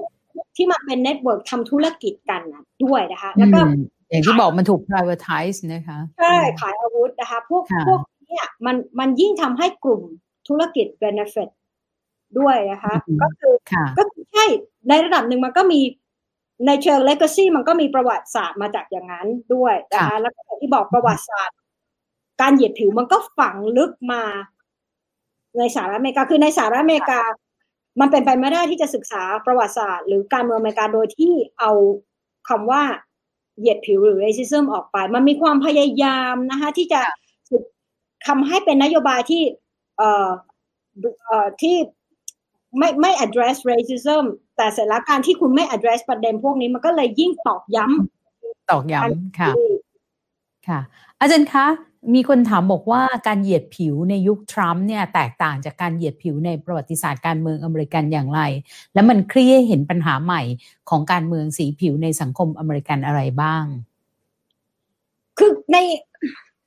คุณต้องเข้าใจว่าในในยุคทรัมป์นี่คือยุคไหนนี่คือยุคประวัติศาสตร์ เทคโนโลยีใหม่นะคะเทคโนโลยีใหม่หมายความว่าโซเชียลมีเดียมีอะไรนะคะ แล้วก็คือนี่คือยุคไหนนี่คือยุคที่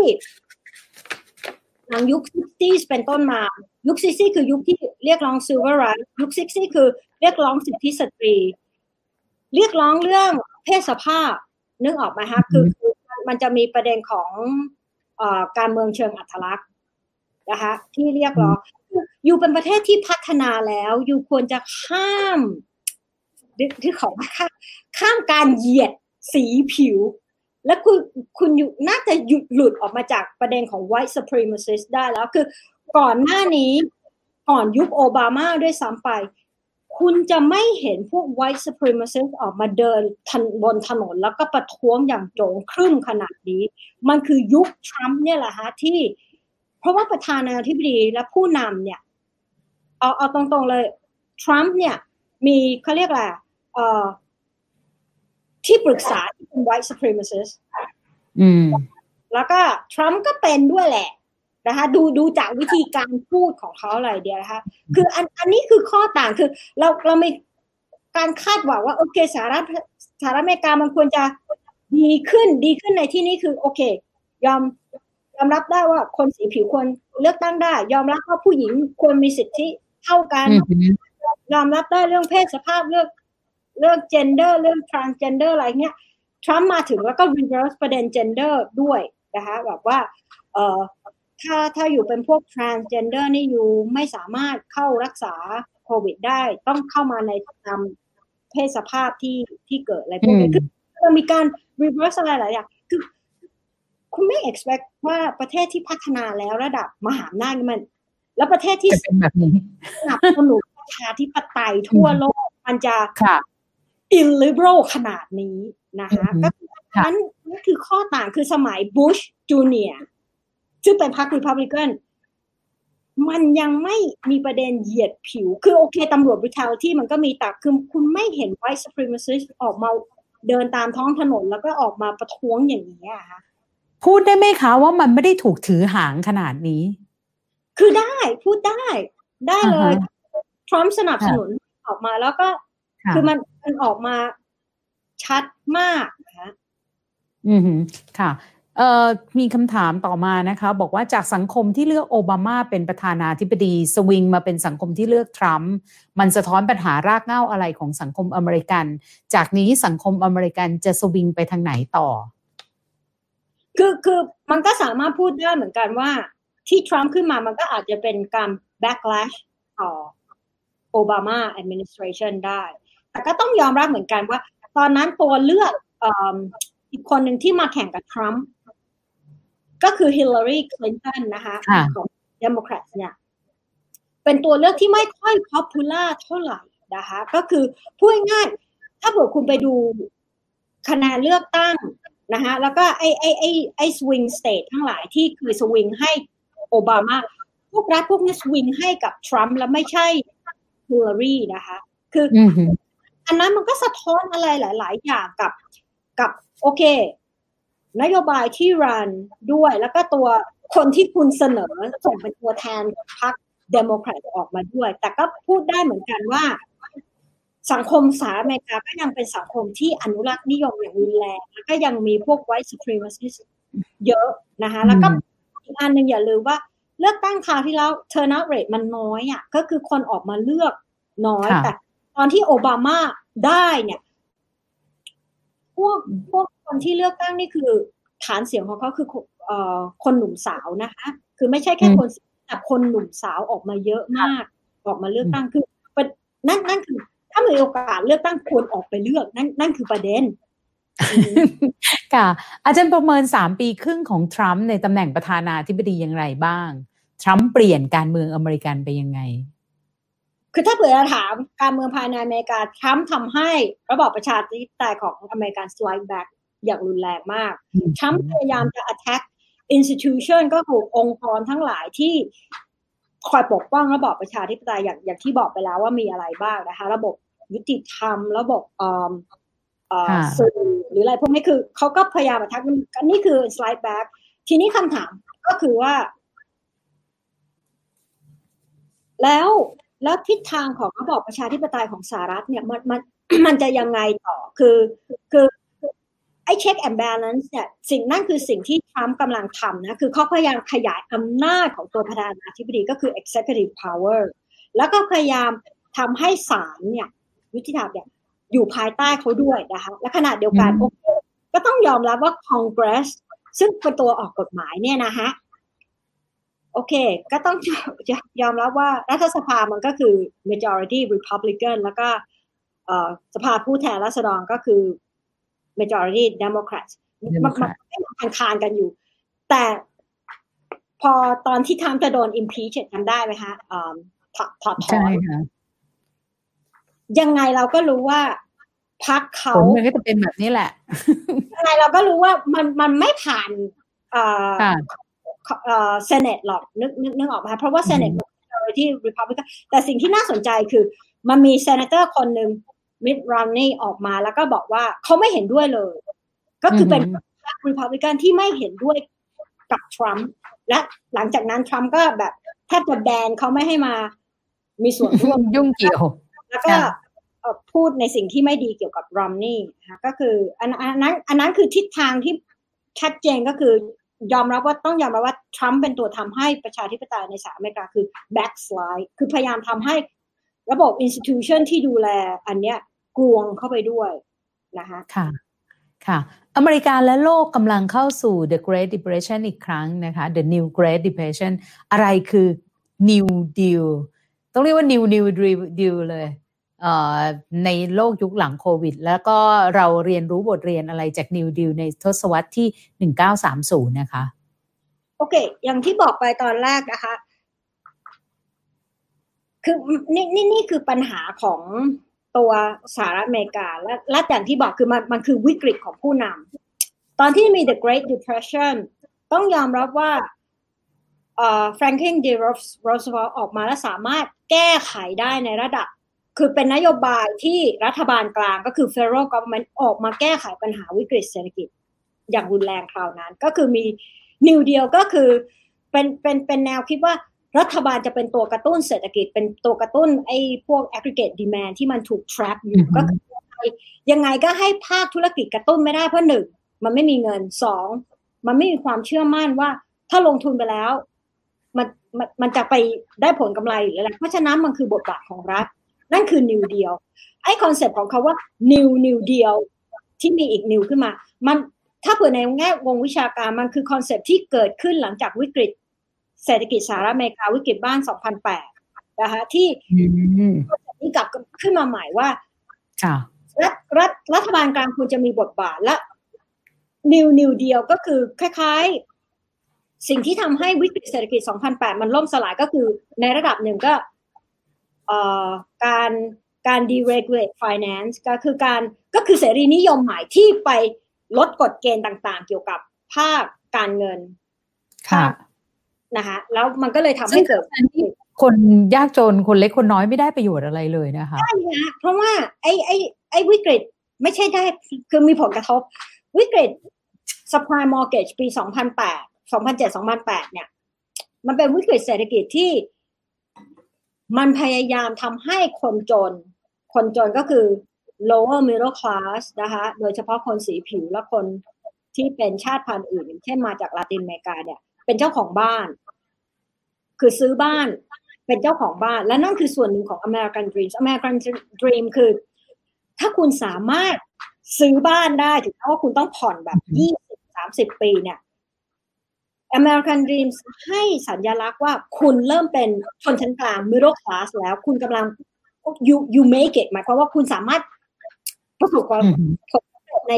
การอยู่ในสหรัฐอเมริกา แล้วก็มีชีวิตอย่างอย่าง American Dreams นะคะแล้วสิ่งที่เกิดขึ้นคือบ้านเนี่ยอย่างที่บอกคือ มันมันยังไงมันกระจุกตัวแล้ว อสังหาริมทรัพย์มันกระจุกตอนนั้น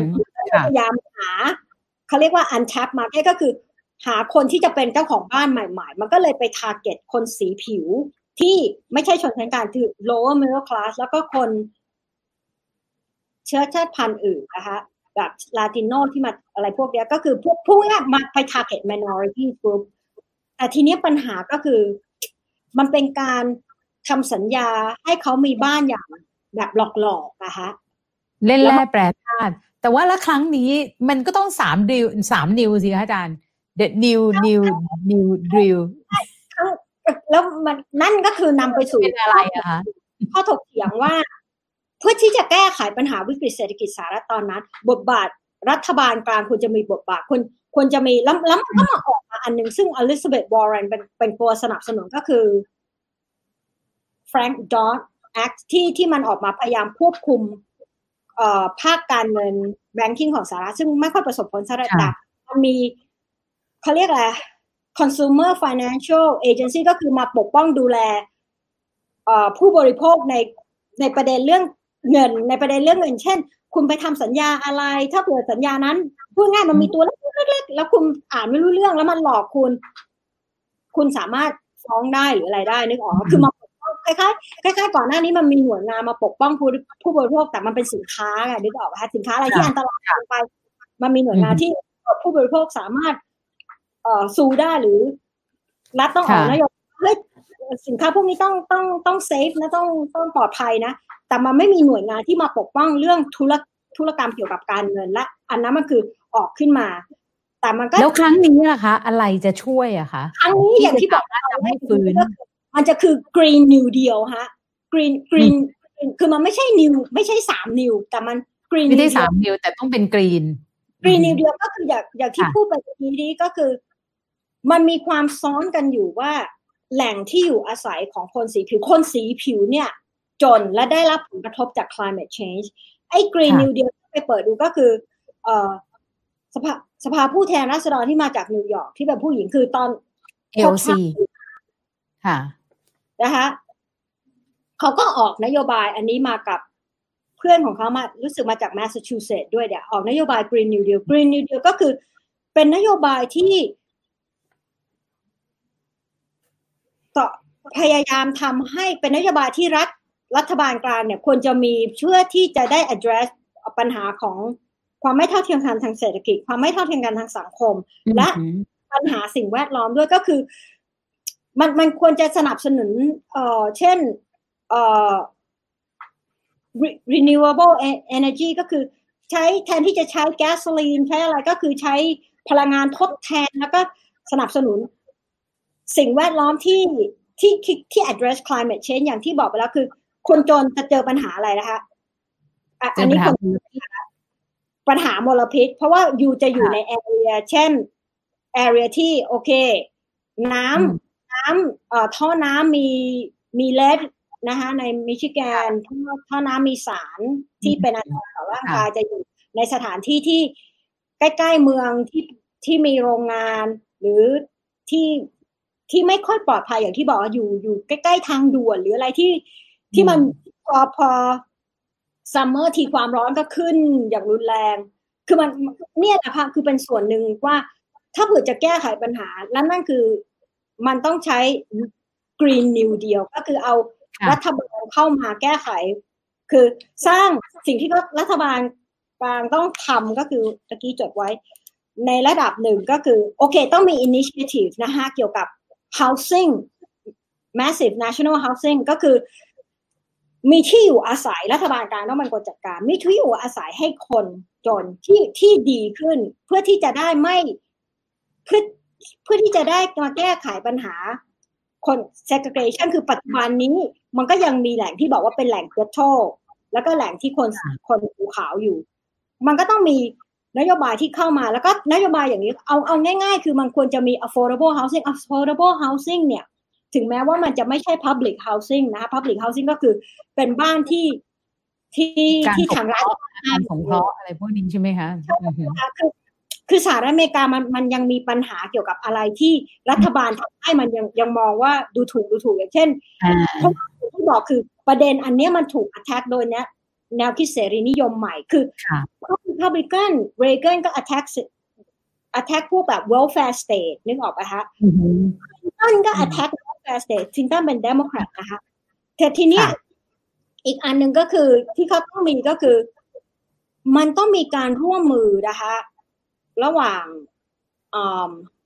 รัฐบาลเพื่อมาแก้ไขร่วมมือระหว่างรัฐบาลกลางกับรัฐบาลในระดับมลรัฐท้องถิ่นมาแก้ไขปัญหา housing อย่างที่บอกคือ area ที่คนสีผิวอยู่มันก็ยังเป็น area ที่ที่ที่แยกแยกออกมา segregate แล้วก็มันมีปัญหาหลาย ๆ อย่างค่ะ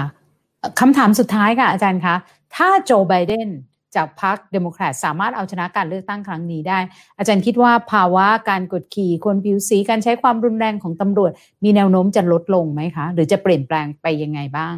น่าจะนะคะเพราะว่าคือถ้าเขาถ้าเผื่อเขาตอนเนี้ยอย่างที่ที่เขาพูดออกมาค่อนข้างชัดเจนที่เขาพูดที่ฟิลาเดลเฟียเนี่ยคือเขาเขากำลัง initiate เขาบอกว่ามันควรจะมี national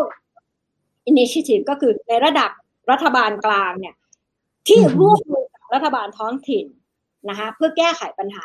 แต่ประเด็นคืออย่างนี้นะคะ อย่าลืมว่าพรรค Republican เนี่ยมันชอบผลักอะไรมาให้ท้องท้องถิ่นแก้ไขปัญหานะคะแล้วถ้าเผื่อโจไบเดนขึ้นมาแล้วบอกว่า federal government จะร่วมมือกับรัฐบาลท้องถิ่นเนี่ย บางคนก็มองว่าไออ้าวมันก็ยังมีรัฐบาลท้องถิ่นงั้นก็เลือกทรัมป์ก็ได้นึกออกมาบางบางคนยังไม่ไว้ใจระดับรัฐบาลกลางเพราะว่าค่ะฮะมันก็มีพวกแบบ ขวาจัดที่ไม่ที่ไม่ชอบ big government นะคะคือแต่ประเด็นที่บอกไปแล้วคือนโยบายที่แข่งขันการของของไบไบเดนคือเอาเข้าจริง ๆ เนี่ยไบเดนก็ยังยังสนับสนุนเสรีนิยมใหม่นะคะถ้าเผื่อไปดูในอดีตคือ และแล้วถ้าเผื่อนโยบายต่างประเทศ ไบเดนก็ยังสนับสนุนเสรีนิยมใหม่เป็นนโยบายต่างประเทศคือเขาจะสมุสนับสนุนการค้าเสรีนะคะคือคือมันก็จะไม่ต่างกับยุคโอบามาเท่าไหร่ แต่มันก็อาจจะมี reverse ของนโยบายที่ทรัมป์ทำและอาจจะเอานโยบายสมัยยุคโอบามาเนี่ยมามาทำต่อ คือมันแต่แต่ที่เขาต้องแก้ไขให้ได้เนี่ยคือเอ่อเกี่ยวกับกระบวนการยุติธรรม criminal justice system ที่ที่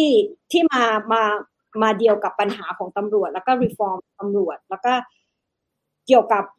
แต่ทีนี้อย่างที่บอกคือมันมันมันขึ้นอยู่ว่าแต่ละรัฐท้องถิ่นว่ามันจะดีฟันตำรวจ หรือมันจะโยกงบประมาณให้กับตำรวจยังไงแต่ทางส่วนกลางเนี่ยนะคะ ต้องต้องต้องมีอะไรที่ออกมาชัดเจนด้วย อีกอันหนึ่งที่ในการเลือกตั้งคราวนี้ ก็คือถ้าในสถานะ นี้ผู้นำประเทศผู้นำประเทศเนี่ยควรจะมีการเลือกตั้งครั้งผู้นำประเทศควรควรทำตัวยังไงนะคะ ก็คือเอาเอาเอาเอาตรงๆเลยค่ะว่าไอ้ไอ้เหตุการณ์ที่เกิดขึ้นในมินนีแอโพลิสเกี่ยวกับความรุนแรงของตำรวจเนี่ยอย่างที่บอกไปแล้ว ก็คือทั้งสองพรรคออกมา บอกว่าตำรวจทำการรุนแรงเกินไป ถ้าเกิดคุณเป็นผู้นำประเทศที่ดีนะคะ และและนี่คือจะเห็นภาพจากโจไบเดนด้วยนะคะ คือ you ออกมาแล้วพยายามมีนโยบายเชิงสร้างสรรค์คือออกมาตั้ง committee แล้วก็โอเค ดูซิว่าปัญหามันเกิดขึ้นอะไรแล้วจะแก้ไขยังไง แล้วไม่ใช่ออกมาแบบทรัมป์ว่าเดี๋ยวไอจะส่งเอ่อมิลิเตอรี่เข้าไปถ้าเผื่ออยู่ไม่แก้นึกนึกนึกออกมาแล้วคือมันต้องมีสถานะผู้นำด้วยนะคะ ค่ะ อีกอันหนึ่งก็คือ สิ่งที่ ไบเดนต้องทำก็คือ และอันอันอันนี้ไม่ยากเลยก็คือ เขาต้อง address นะคะเรื่องอจะแก้ไขปัญหาความไม่เท่าเทียมกันทางทางเศรษฐกิจอย่างไรคือ gap พวกเอ่อพวก economic แล้วก็ racial injustice อย่างไรด้วย คือมันมันต้องออกมาชัดเจนด้วยเพราะเพราะ เพราะไม่งั้นถ้าเผื่อทั้งสองทั้งสองฝ่ายรันว่า โอเค ให้ท้องถิ่นเป็นคนแก้ไขปัญหานึกออกไหมคะมันก็สุดท้ายจะไม่มีคนเลือกไบเดนเพราะว่าเลือกทรัมป์ก็ได้คือการที่เอาไบเดนเข้ามาเนี่ย การเลือกตั้งของสหรัฐอเมริกามันเลยมามาขยับสำหรับพรรคเดโมแครตมันเลยขยับมาส่วนตรงกลางนิดนึงเพราะถ้าเปิดดูเบอร์นี่เบอร์นี่จะออกเบอร์นี่แซนเดอร์สค่ะซ้ายซ้ายมาก อย่างที่บอกไปแล้วคือ คนสหรัฐมันไม่พร้อมสำหรับอะไร คนสหรัฐทั้งหมดนะคะไม่พร้อมเดโมแครตก็ส่ง